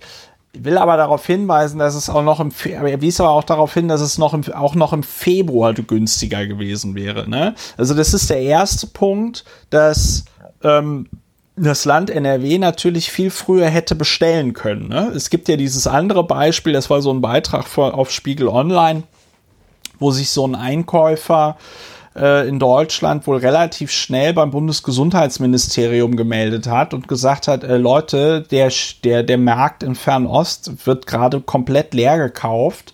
Soll ich noch äh, hier für uns was bestellen, falls da irgendwas passiert, ne? Und das halt nicht geschehen ist. Ähm, das heißt, N R W hätte früher bestellen können bei einer anderen Firma. Man hat halt zu viel bestellt. Sie schreiben es ja selber. Ja, im September hatte sich der Markt stabilisiert wieder oder äh, hatte sich der Markt beruhigt. Im September, das war aber die Zeit, wo die ganzen Krankenhäuser zumindest äh, die ganzen Schutzkittel von Van Laack äh, äh, geliefert bekommen haben. Ja, die Angelegenheit hat ganz viele, aber auch äh, vor allem zwei Seiten.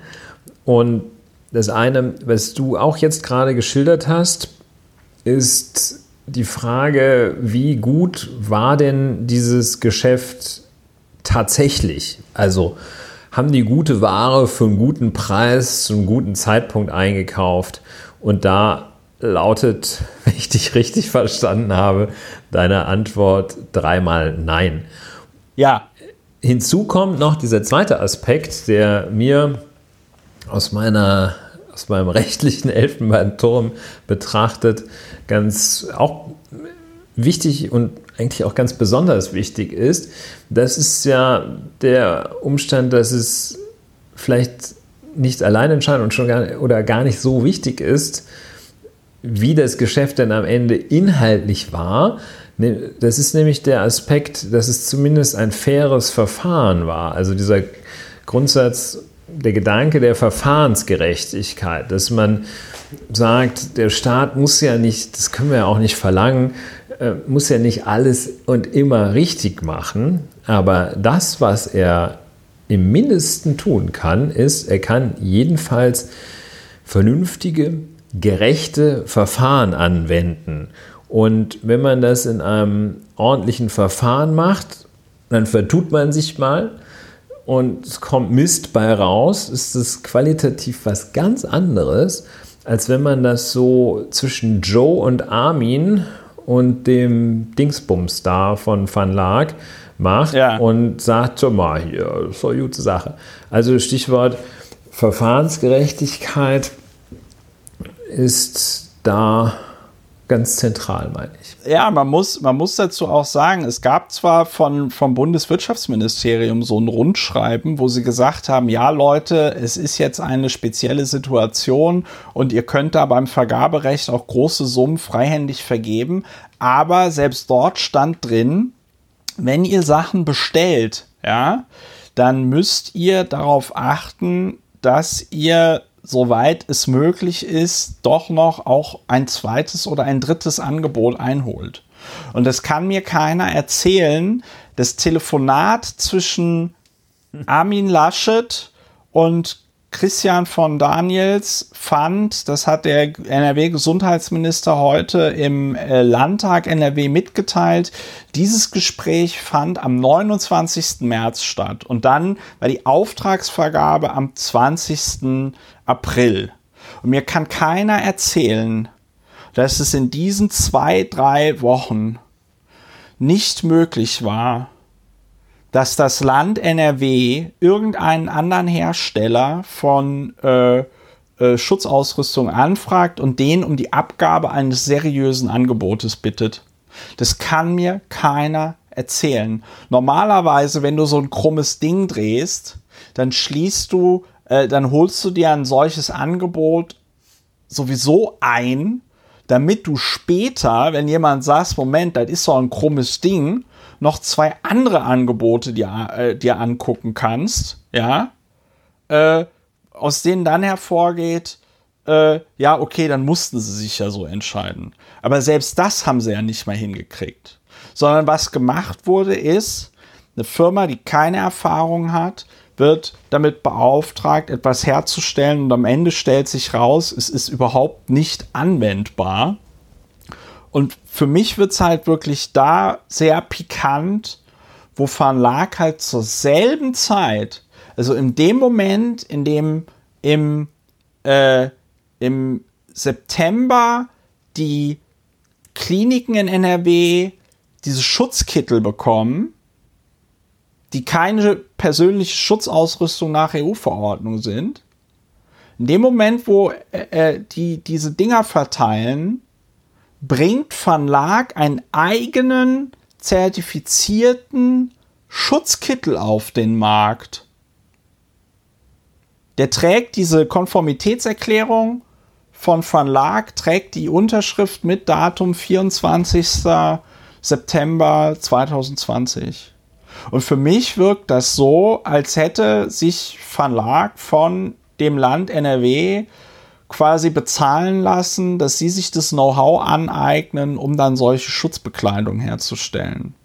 Und vom Land N R W wiederum kann ich es nicht verstehen, dass da irgendjemand ruhigen Gewissens Schutzbekleidung oder vermeintliche Schutzbekleidung, die nicht alle E U-Normen erfüllt, die dafür notwendig sind, einfach so ans Krankenhauspersonal äh, äh, verteilt. Und besonders abenteuerlich wird es in meinen Augen dann, wenn man sich vor Augen führt, dass der zwanzigster April der Tag war, da hatten wir auch drüber gepodcastet, wo Angela Merkel mit ihren Öffnungsdiskussionsorgien in den Medien war. Und wo Armin Laschet gleichzeitig in den Medien war, weil er diese Forderung nach Öffnungen in N R W, damals ging es ihm ja auch um die Küchenstudios, weil N R W sei ja auch ein Land der Küchenbauer. Am zwanzigsten April verteidigt Armin Laschet seine, seinen Wunsch zu mehr Lockerungen. Und gleichzeitig, gleichzeitig geben sie einen Auftrag an eine Firma in freier Vergabe, in freihändiger Vergabe, mit der Begründung, es herrsche ja so eine Notsituation. Und das passt nicht zusammen. Weil entweder sagst du, ja, die Situation hat sich ja schon verbessert, wir lockern. Oder du sagst, wir haben eine totale Notsituation und deswegen müssen wir hier freihändig vergeben. Ja. Aber bei, du kannst nicht beides gleichzeitig machen. Es gibt auch noch ein, ein extrem belastendes Momentum im Verteidigungsverhalten von Ministerpräsident Laschet, der ja schon vor rund vierzehn Tagen, als diese Vorwürfe brodelten, zu brodeln begann, oder etwas mehr als vierzehn Tagen, dann ausgesprochen dünnhäutig reagiert hat und keineswegs sachlich auf die am ähm, Verhalten von ihm und seinem Sohn Joe geäußerte Kritik reagiert hat, sondern der hat ja massiv ausgekeilt dann und gesagt, er lasse sich jetzt nicht, er lasse jetzt nicht zu, dass so ein Engagement in den Dreck gezogen wird und von was er nicht alles, allem gesprochen hat. Das heißt also, dieses Verteidigungsverhalten, das sieht nicht sieht nicht ganz gut aus. Das sieht, sieht äh, etwas, wie man sagen, also das, das, das macht keinen guten Eindruck. Das ist das eine. Und ähm, um Armin Laschet auch weiter nicht vom Haken zu lassen, er ist meines Erachtens auch ungeeignet für ernsthafte Aufgaben auf einer Ebene jenseits von Aachen oder kleineren Einheiten. Armin Laschet ist ja gestern auch, oder heute war es, weiß ich gar nicht genau, ich glaube gestern nochmal auffällig geworden, dadurch, dass er sich gegen den Onlinehandel ausgesprochen ja. hat. Das äh, berichtet der Stern. Die, die Welt hat es jetzt nur hinter so einer Paywall Gut, die Welt ist ja auch engagiert für Friedrich Merz, nehme ich an, äh, sodass das, man die vielleicht nicht gut zitieren kann, aber das ist diese, dieser ganze Habitus des extrem bodenständigen Provinzmannes, den Armin Laschet an den Tag legt. Und da versetzt er so einige, ich finde, vollkommen inakzeptable Grundsätze um. Zum Beispiel möchte er offenbar dem Grundsatz folgen, ich habe es doch gut gemeint. Mit diesem, ja, ja. Ich habe es doch gut gemeint. Ja. Ich liebe euch doch alle. Und ja. ähm, auch dann dieses, hat er wahrscheinlich irgendwie unter der Dusche oder sonst was des Morgens diese Idee und sagt, hm, das wäre doch gut jetzt mit dem Lockdown, wenn, wenn, wenn die Leute jetzt das Geld also zurücklegen und sich Gutscheine schenken und dann, wenn die Pandemie vorbei ist, dann kann, können die ja hinterher alle da das, das einkaufen gehen. Und äh, das ist, das sind so, äh, das sind so, ja, solche hausväterlichen, so eine hausväterliche Habitus. Und den finde ja, ich ganz schlimm. Und es ist, das finde ich ja. wirklich schwer unerträglich. Nee, es und das ist war also auch, auch, das war auch das letzte noch, dann habe ja. ich mich wahrscheinlich wieder ja. eingefangen. Das war auch diese, diese Herangehensweise, als ob man konnte den Leuten doch nicht jetzt alles nehmen. Ja. Äh, bei der, den Öffnungsdiskussionsorgeln, oh, komm, hier so ein bisschen Spaß muss doch sein. Ne? Ja. Und das, das ist mein eigentlicher, ganz persönlicher Vorwurf an Armin Laschet. Und ich möchte, wenn, wer, wer würde ich vor die Wahl gestellt, äh, möchte ich dann doch von Markus Söder regiert werden. Ja, also. Dass ich das äh, nochmal sagen würde, hätte ich ja, gedacht. Ich, ich, muss dazu, ich muss dazu auch sagen, die. Ähm Die äh, Pressearbeit von Van Laack an der Stelle ist auch super professionell. Das ist jetzt ironisch gemeint. Äh, aber ich meine, was, was erwartet man auch von einer Firma, die ihren Chef tatsächlich ein Interview führen lässt, indem er zugibt, ja, ich habe den Staatsauftrag gekriegt, weil ich den Sohn vom Ministerpräsidenten kenne und dem meine Nummer gegeben habe, dass er die weitergeben soll und so. Ne? Gut, ähm, ich also das ist eine, mal, eine deutliche ja, Bewerbung äh, um ich, den Vollprofi-Titel. Ich, ja, Vollprofi eine sehr starke Jahres, Bewerbung. Vollprofi des Jahres auf jeden ja. Fall. Und also und der, der, der, das, das Wahnsinnige an dieser Mail von äh, der, einer Mitarbeiterin der Firma Van Laack ist, dass die sich mit dem eigenen Produkt nicht auskennt. Ne? Also, weil die Rechtfert, die sind ja heute dann auch in die Rechtfertigungsverteidigung äh, gegangen und haben gesagt, ja, die reißen die Kittel, weil das so gewünscht war vom, äh, vom äh, äh, Besteller. Die sollten besonders leicht sein. Das ist natürlich kompletter Quatsch. Klar sollen die irgendwie leicht sein, aber ähm, äh, kein Auftraggeber sagt, ich fände das total toll, wenn diese Kittel sehr leicht reißen. Ne?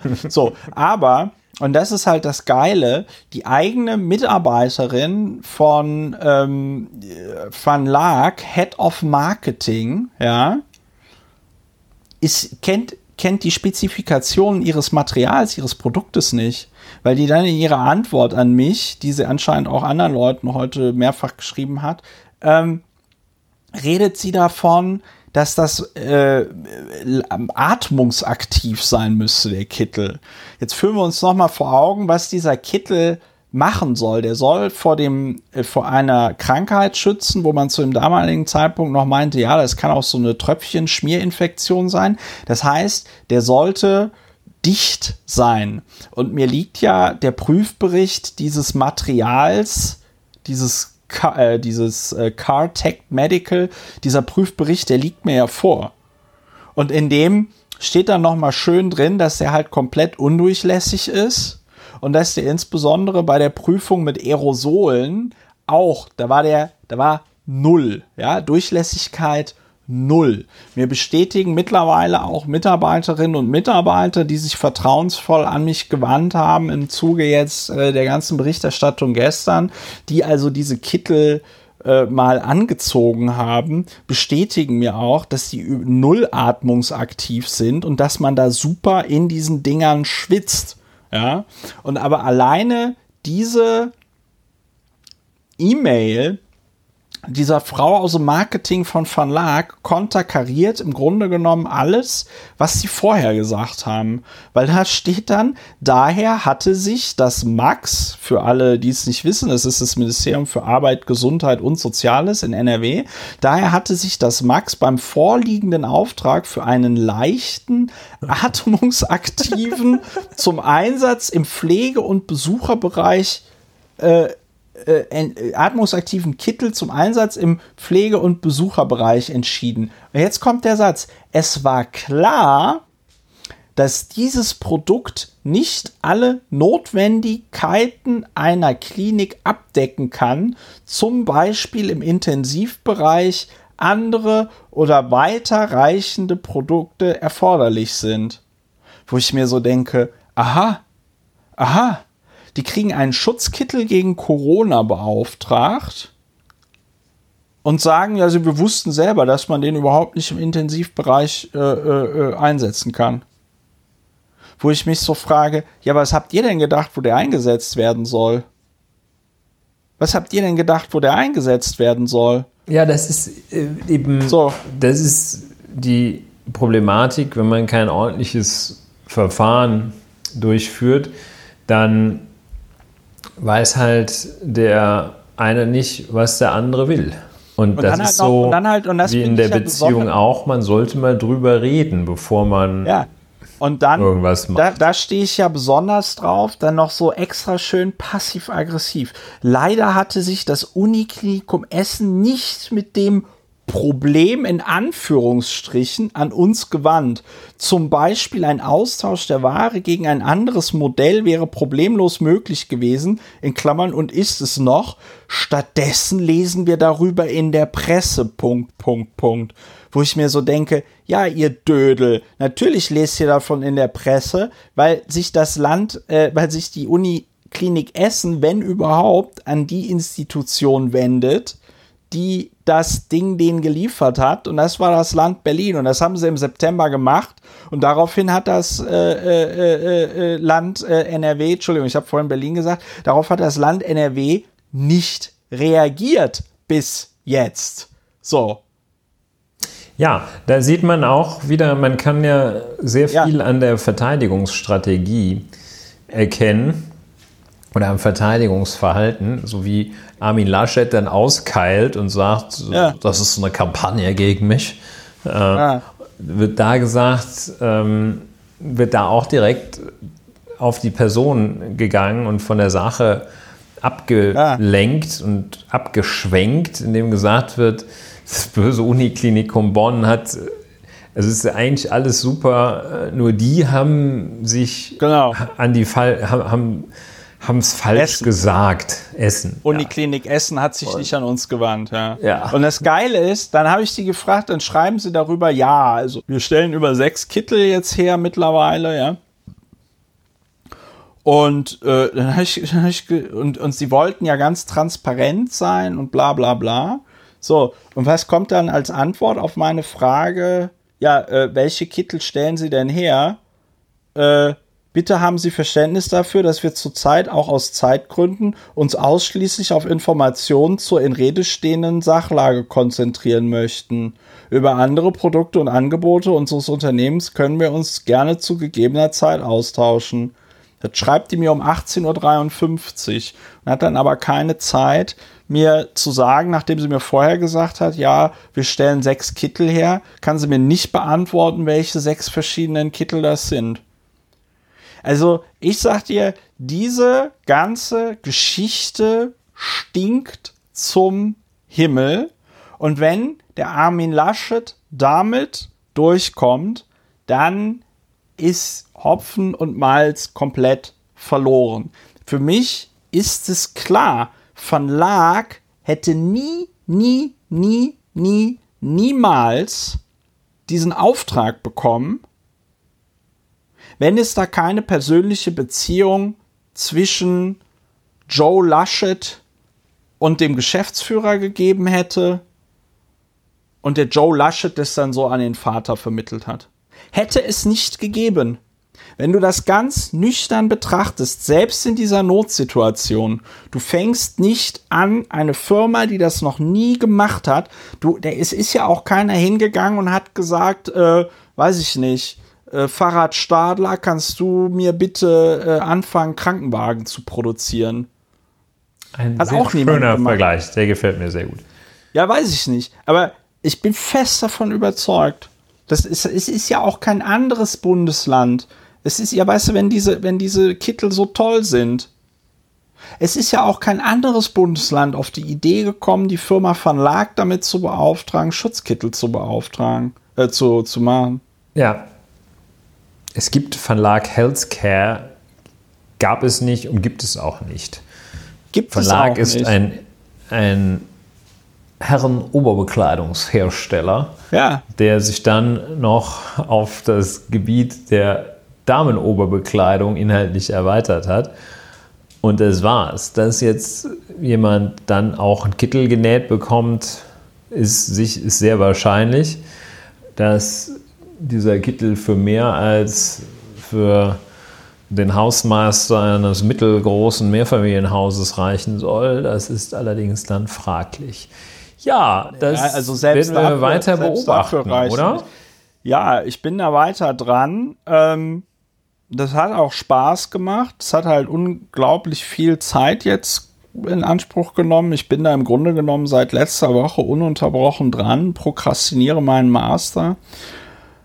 Aber es hat sich bis jetzt, finde ich, ganz gut gelohnt. Es hat sich jetzt auch nochmal gelohnt, darüber zu sprechen, weil mir beim Sprechen einiges nochmal klarer geworden ist. Das Prinzip des Podcasts. Das ist das Prinzip des Podcastes. Und ähm, ich hoffe, dass dir auch irgendwie klar geworden ist, wo da das Problem ist zwischen diesen ganzen E U-Normen, die ich da genannt habe.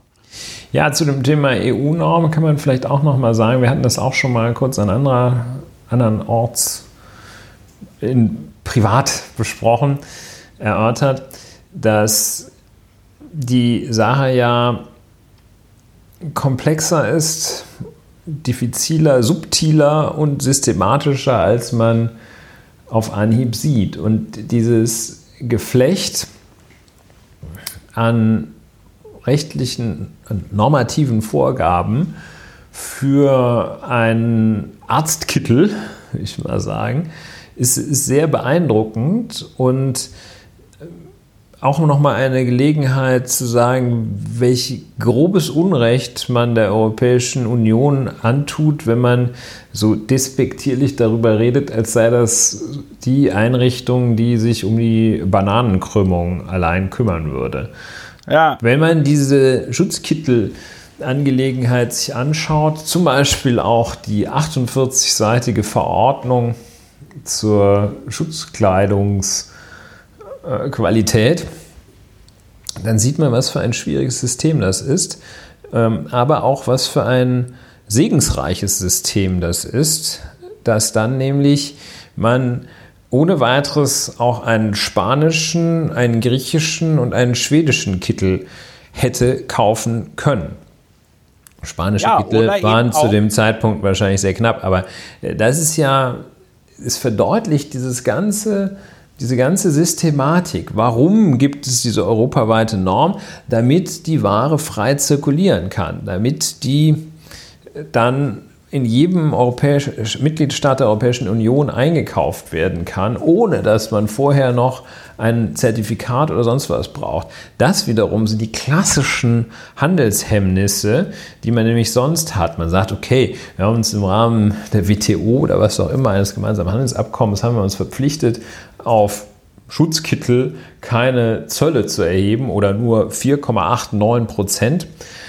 Und dann sagt man, ja, Zoll erheben wir nicht, aber dann weist uns doch mal nach, dass die unsere, unser Kittelgesetz erfüllen. Unsere genau das wollte man nicht. Standards. Unser ja. deutsches Kittelgesetz. Ähm, das alte, das, das Reichskittelgesetz. Reichskittelgesetz, ja. Das, ähm, das überwunden zu haben, ist das große, ein, also ein Great Big Achievement äh, der Europäischen Union.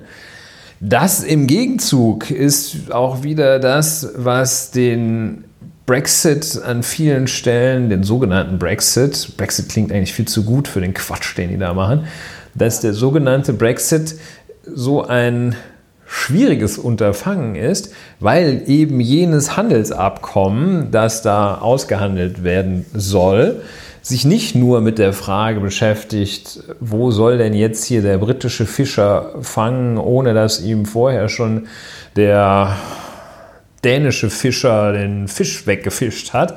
Nein, sondern da soll auch genau geregelt werden, unter welchen Voraussetzungen ein britischer Arztkittel in Deutschland verkauft werden kann. Und da ist ganz häufig der Wunsch der Verhandler auf Seiten des Vereinigten Königreichs, dass der, wenn die Bock haben, verkauft werden soll, können soll und nicht, wenn der irgendwelchen Standards entspricht. Also eine ja. sehr anschauliche Angelegenheit, mit der wir auch das, die auch gleich ein Sprungbrett zum leidigen Thema des Brexit liefert, über den wir auch ja. bewusst, bewusst nicht sprechen. Über den wir nicht reden. Und letzter Punkt noch, weil ähm diese Komplexität macht es im Moment auch Armin Laschet äh, so leicht und auch Van Laack so leicht gegenüber der Öffentlichkeit so zu tun, als sei da alles in Ordnung und als soll man sich mal nicht so anstellen. Weil man muss, äh, an, man muss es wirklich nochmal ganz klar sagen, man, das Land N R W hat fünfundvierzig Millionen Euro an die Wand geschmissen, um die Firma Van Laack zu befähigen, einen, einen Schutzkittel herzustellen und an das Land N R W zu liefern, der in der Europäischen Union und wahrscheinlich auch an keinem anderen Ort dieser Erde verkauft werden dürfte und eingesetzt werden dürfte, weil er nicht verkehrsfähig ist, so wie ihn Van Laack hergestellt hat. Punkt. Und das wäre tatsächlich nochmal eine andere rechtliche Frage, die ich dann versuche, in der nächsten Woche zu klären, inwieweit das überhaupt möglich ist. Weil hier findet eine Corona-Pandemie hin oder her. Wir hatten, ich habe das ja nochmal recherchiert, wir hatten im äh, am zwanzigsten April, als sie das bestellt haben, da hatten die, hatten wir eintausendsiebenhundert neue Fälle am Tag.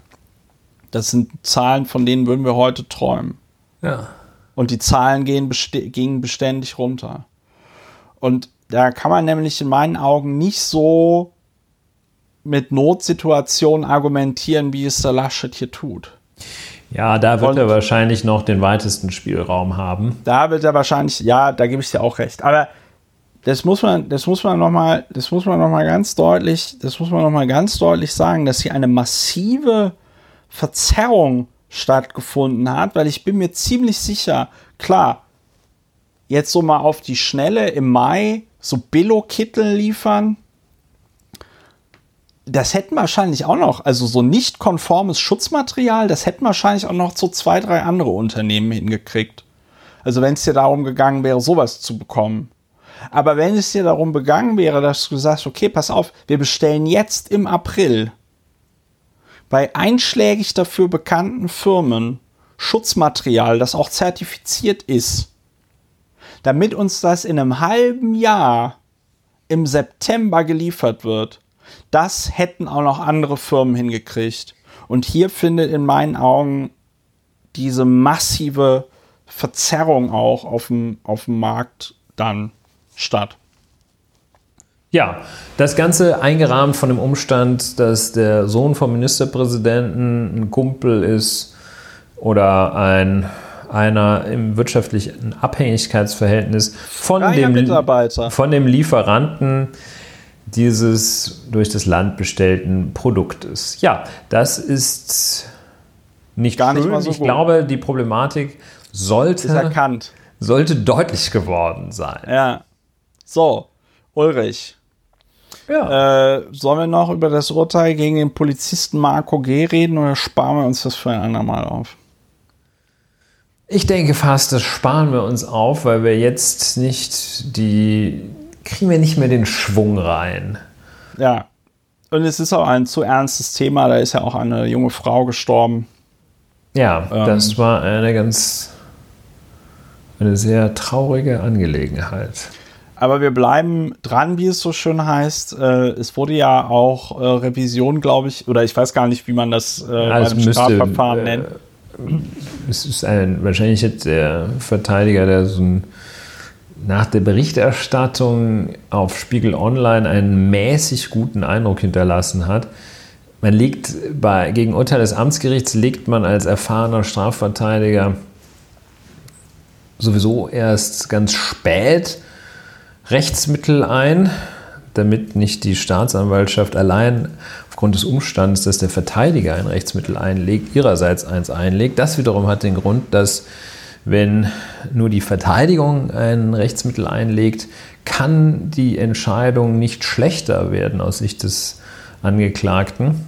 Wenn die Staatsanwaltschaft allerdings ein Rechtsmittel einlegt, dann kann die Entscheidung schlechter werden, das Urteil härter ausfallen, eine Verböserung stattfinden. Aber äh, ich jetzt hier zu viel Doch, Taktik preisgebe, äh, kann ich sagen, man legt dann typischerweise ein Rechtsmittel ein gegen Urteil des Amtsgerichts, nennt das auch äh, Rechtsmittel, sagt tatsächlich, lege ich Rechtsmittel ein. Und dann überlegt man sich, ob man das als Berufung weiterführt oder ob man, weil es ganz, ganz selten ist, das als Revision führt. Wenn man es als Berufung gegen, wie gesagt, Urteil des Amtsgerichts führt, dann kommt es zu einer zweiten Tatsacheninstanz, Tatsachenhauptverhandlung auch, in der man auch noch neue Beweismittel anbringen kann und in der alte Beweise noch einmal neu gewertet werden. Wenn man sich für die Revision, die Sprungrevision entscheidet, dann prüft das zuständige Oberlandesgericht oder in Berlin das Kammergericht, prüft das Urteil des Amtsgerichts nur auf das Vorhandensein von Rechtsfehlern. In diesem Fall wird, ja, wird der äh, entweder sofort Berufung einlegen oder Rechtsmittel, und das wird dann nach spätestens vier Wochen oder einem Monat, das weiß ich nicht genau, wird das zur Berufung. Ja, jedenfalls, da ist das Urteil ergangen. vierzehn Monate Bewährungsstrafe. Ja. Wir reden nochmal ausführlich drüber. Wir reden nochmal ausführlich drüber. Jedenfalls, ähm, nur schon so. mal gesagt, vierzehn Monate Bewährungsstrafe wegen fahrlässiger Tötung, ohne dass das Urteil darauf gestützt wurde, dass der Verurteilte unter Alkoholeinfluss gestanden hätte. Das konnte man ihm nicht nachweisen. Ja. Ja, aber ja, ein trauriger Fall, den ein wir trauriger jetzt nur Fall. gerade mal der Vollständigkeit halber erwähnt haben. Wir werden sehen. Hoffentlich müssen wir nicht das nächste Mal über Triage sprechen. Ja, äh, ob es das nächste Mal geben wird, ähm, also es wird auf jeden Fall ein nächstes Mal geben, liebe finster. Hörerinnen und Hörer. Ähm, ja, genau. Es wird auf jeden Fall ein nächstes Mal geben, liebe Hörerinnen und Hörer, aufgrund von äh, Zeitproblemen. Äh, ich muss langsam mit dem Master fertig werden. Ähm, ist noch nicht so ganz klar, ob wir dieses Jahr noch eine weitere Folge schaffen werden und ob es dieses Jahr auch unseren traditionellen Jahresrückblick geben wird. Ähm, wir hatten im Vorgespräch so ein bisschen Angst davor, dass, wenn wir einen Jahresrückblick machen, das dann zu depressiv wird, weil wir die ganze Zeit über Corona reden. Ähm, da, daneben haben wir aber tatsächlich auch dieses Zeitproblem. Ähm, Ulrich und ich gucken also spontan, ob wir es noch schaffen, in der letzten Dezemberwoche einen äh, Podcast zu machen. Und wenn uns das nicht gelingt, wird es erfahrungsgemäß im, in der wahrscheinlich zweiten Januarwoche wieder eine Folge von Lauer und Wehner äh, geben. Ähm, sollte, ich werde aber auch nochmal auf unserer Webseite w w w punkt lauer und wehner punkt d e genau schreiben, wann es die nächste Folge geben wird, wenn das alles feststeht. Und dann würde ich sagen, Ulrich, verabschiede ich jetzt die Hörerinnen und Hörer, oder? Ja, tu das. Ich schlage vor, dass du wünschst, dass alle gesund bleiben mögen. Ja, liebe Hörerinnen und Hörer, bitte bleibt alle gesund. Das bedeutet auch, falls wir uns, ne, wir werden uns vor Weihnachten definitiv nicht mehr hören. Das bedeutet, äh, trefft an Weihnachten niemand. Es gilt noch immer die, einz- die einfache Regel, sind alle geimpft? Nein, dann treffe ich mich nicht mit anderen Leuten. Ähm, ja, äh, liebe Hörerinnen und Hörer, das war die sage und schreibe zweiundachtzigste Folge von Lauer und Wehner. Ich hoffe, sie hat euch gefallen. Wenn euch der Podcast gefallen hat, dann könnt ihr euch ja mal überlegen, ob ihr ihn zur Bekämpfung der Paywall finanziell unterstützen möchtet oder ob ihr eine Rezension und Bewertung hinterlassen möchtet. Die Infos stehen alle auf der Webseite. Ich hoffe, dass ihr alle ein wunderschönes, den Umständen entsprechendes Weihnachtsfest haben werdet und sollten wir uns nicht mehr hören, auch einen guten, möglichst böllerfreien Rutsch in das neue Jahr zwanzig einundzwanzig. Es kann nur besser werden. Ja, macht's gut. Ich schließe Tschüss. mich an. Tschüss.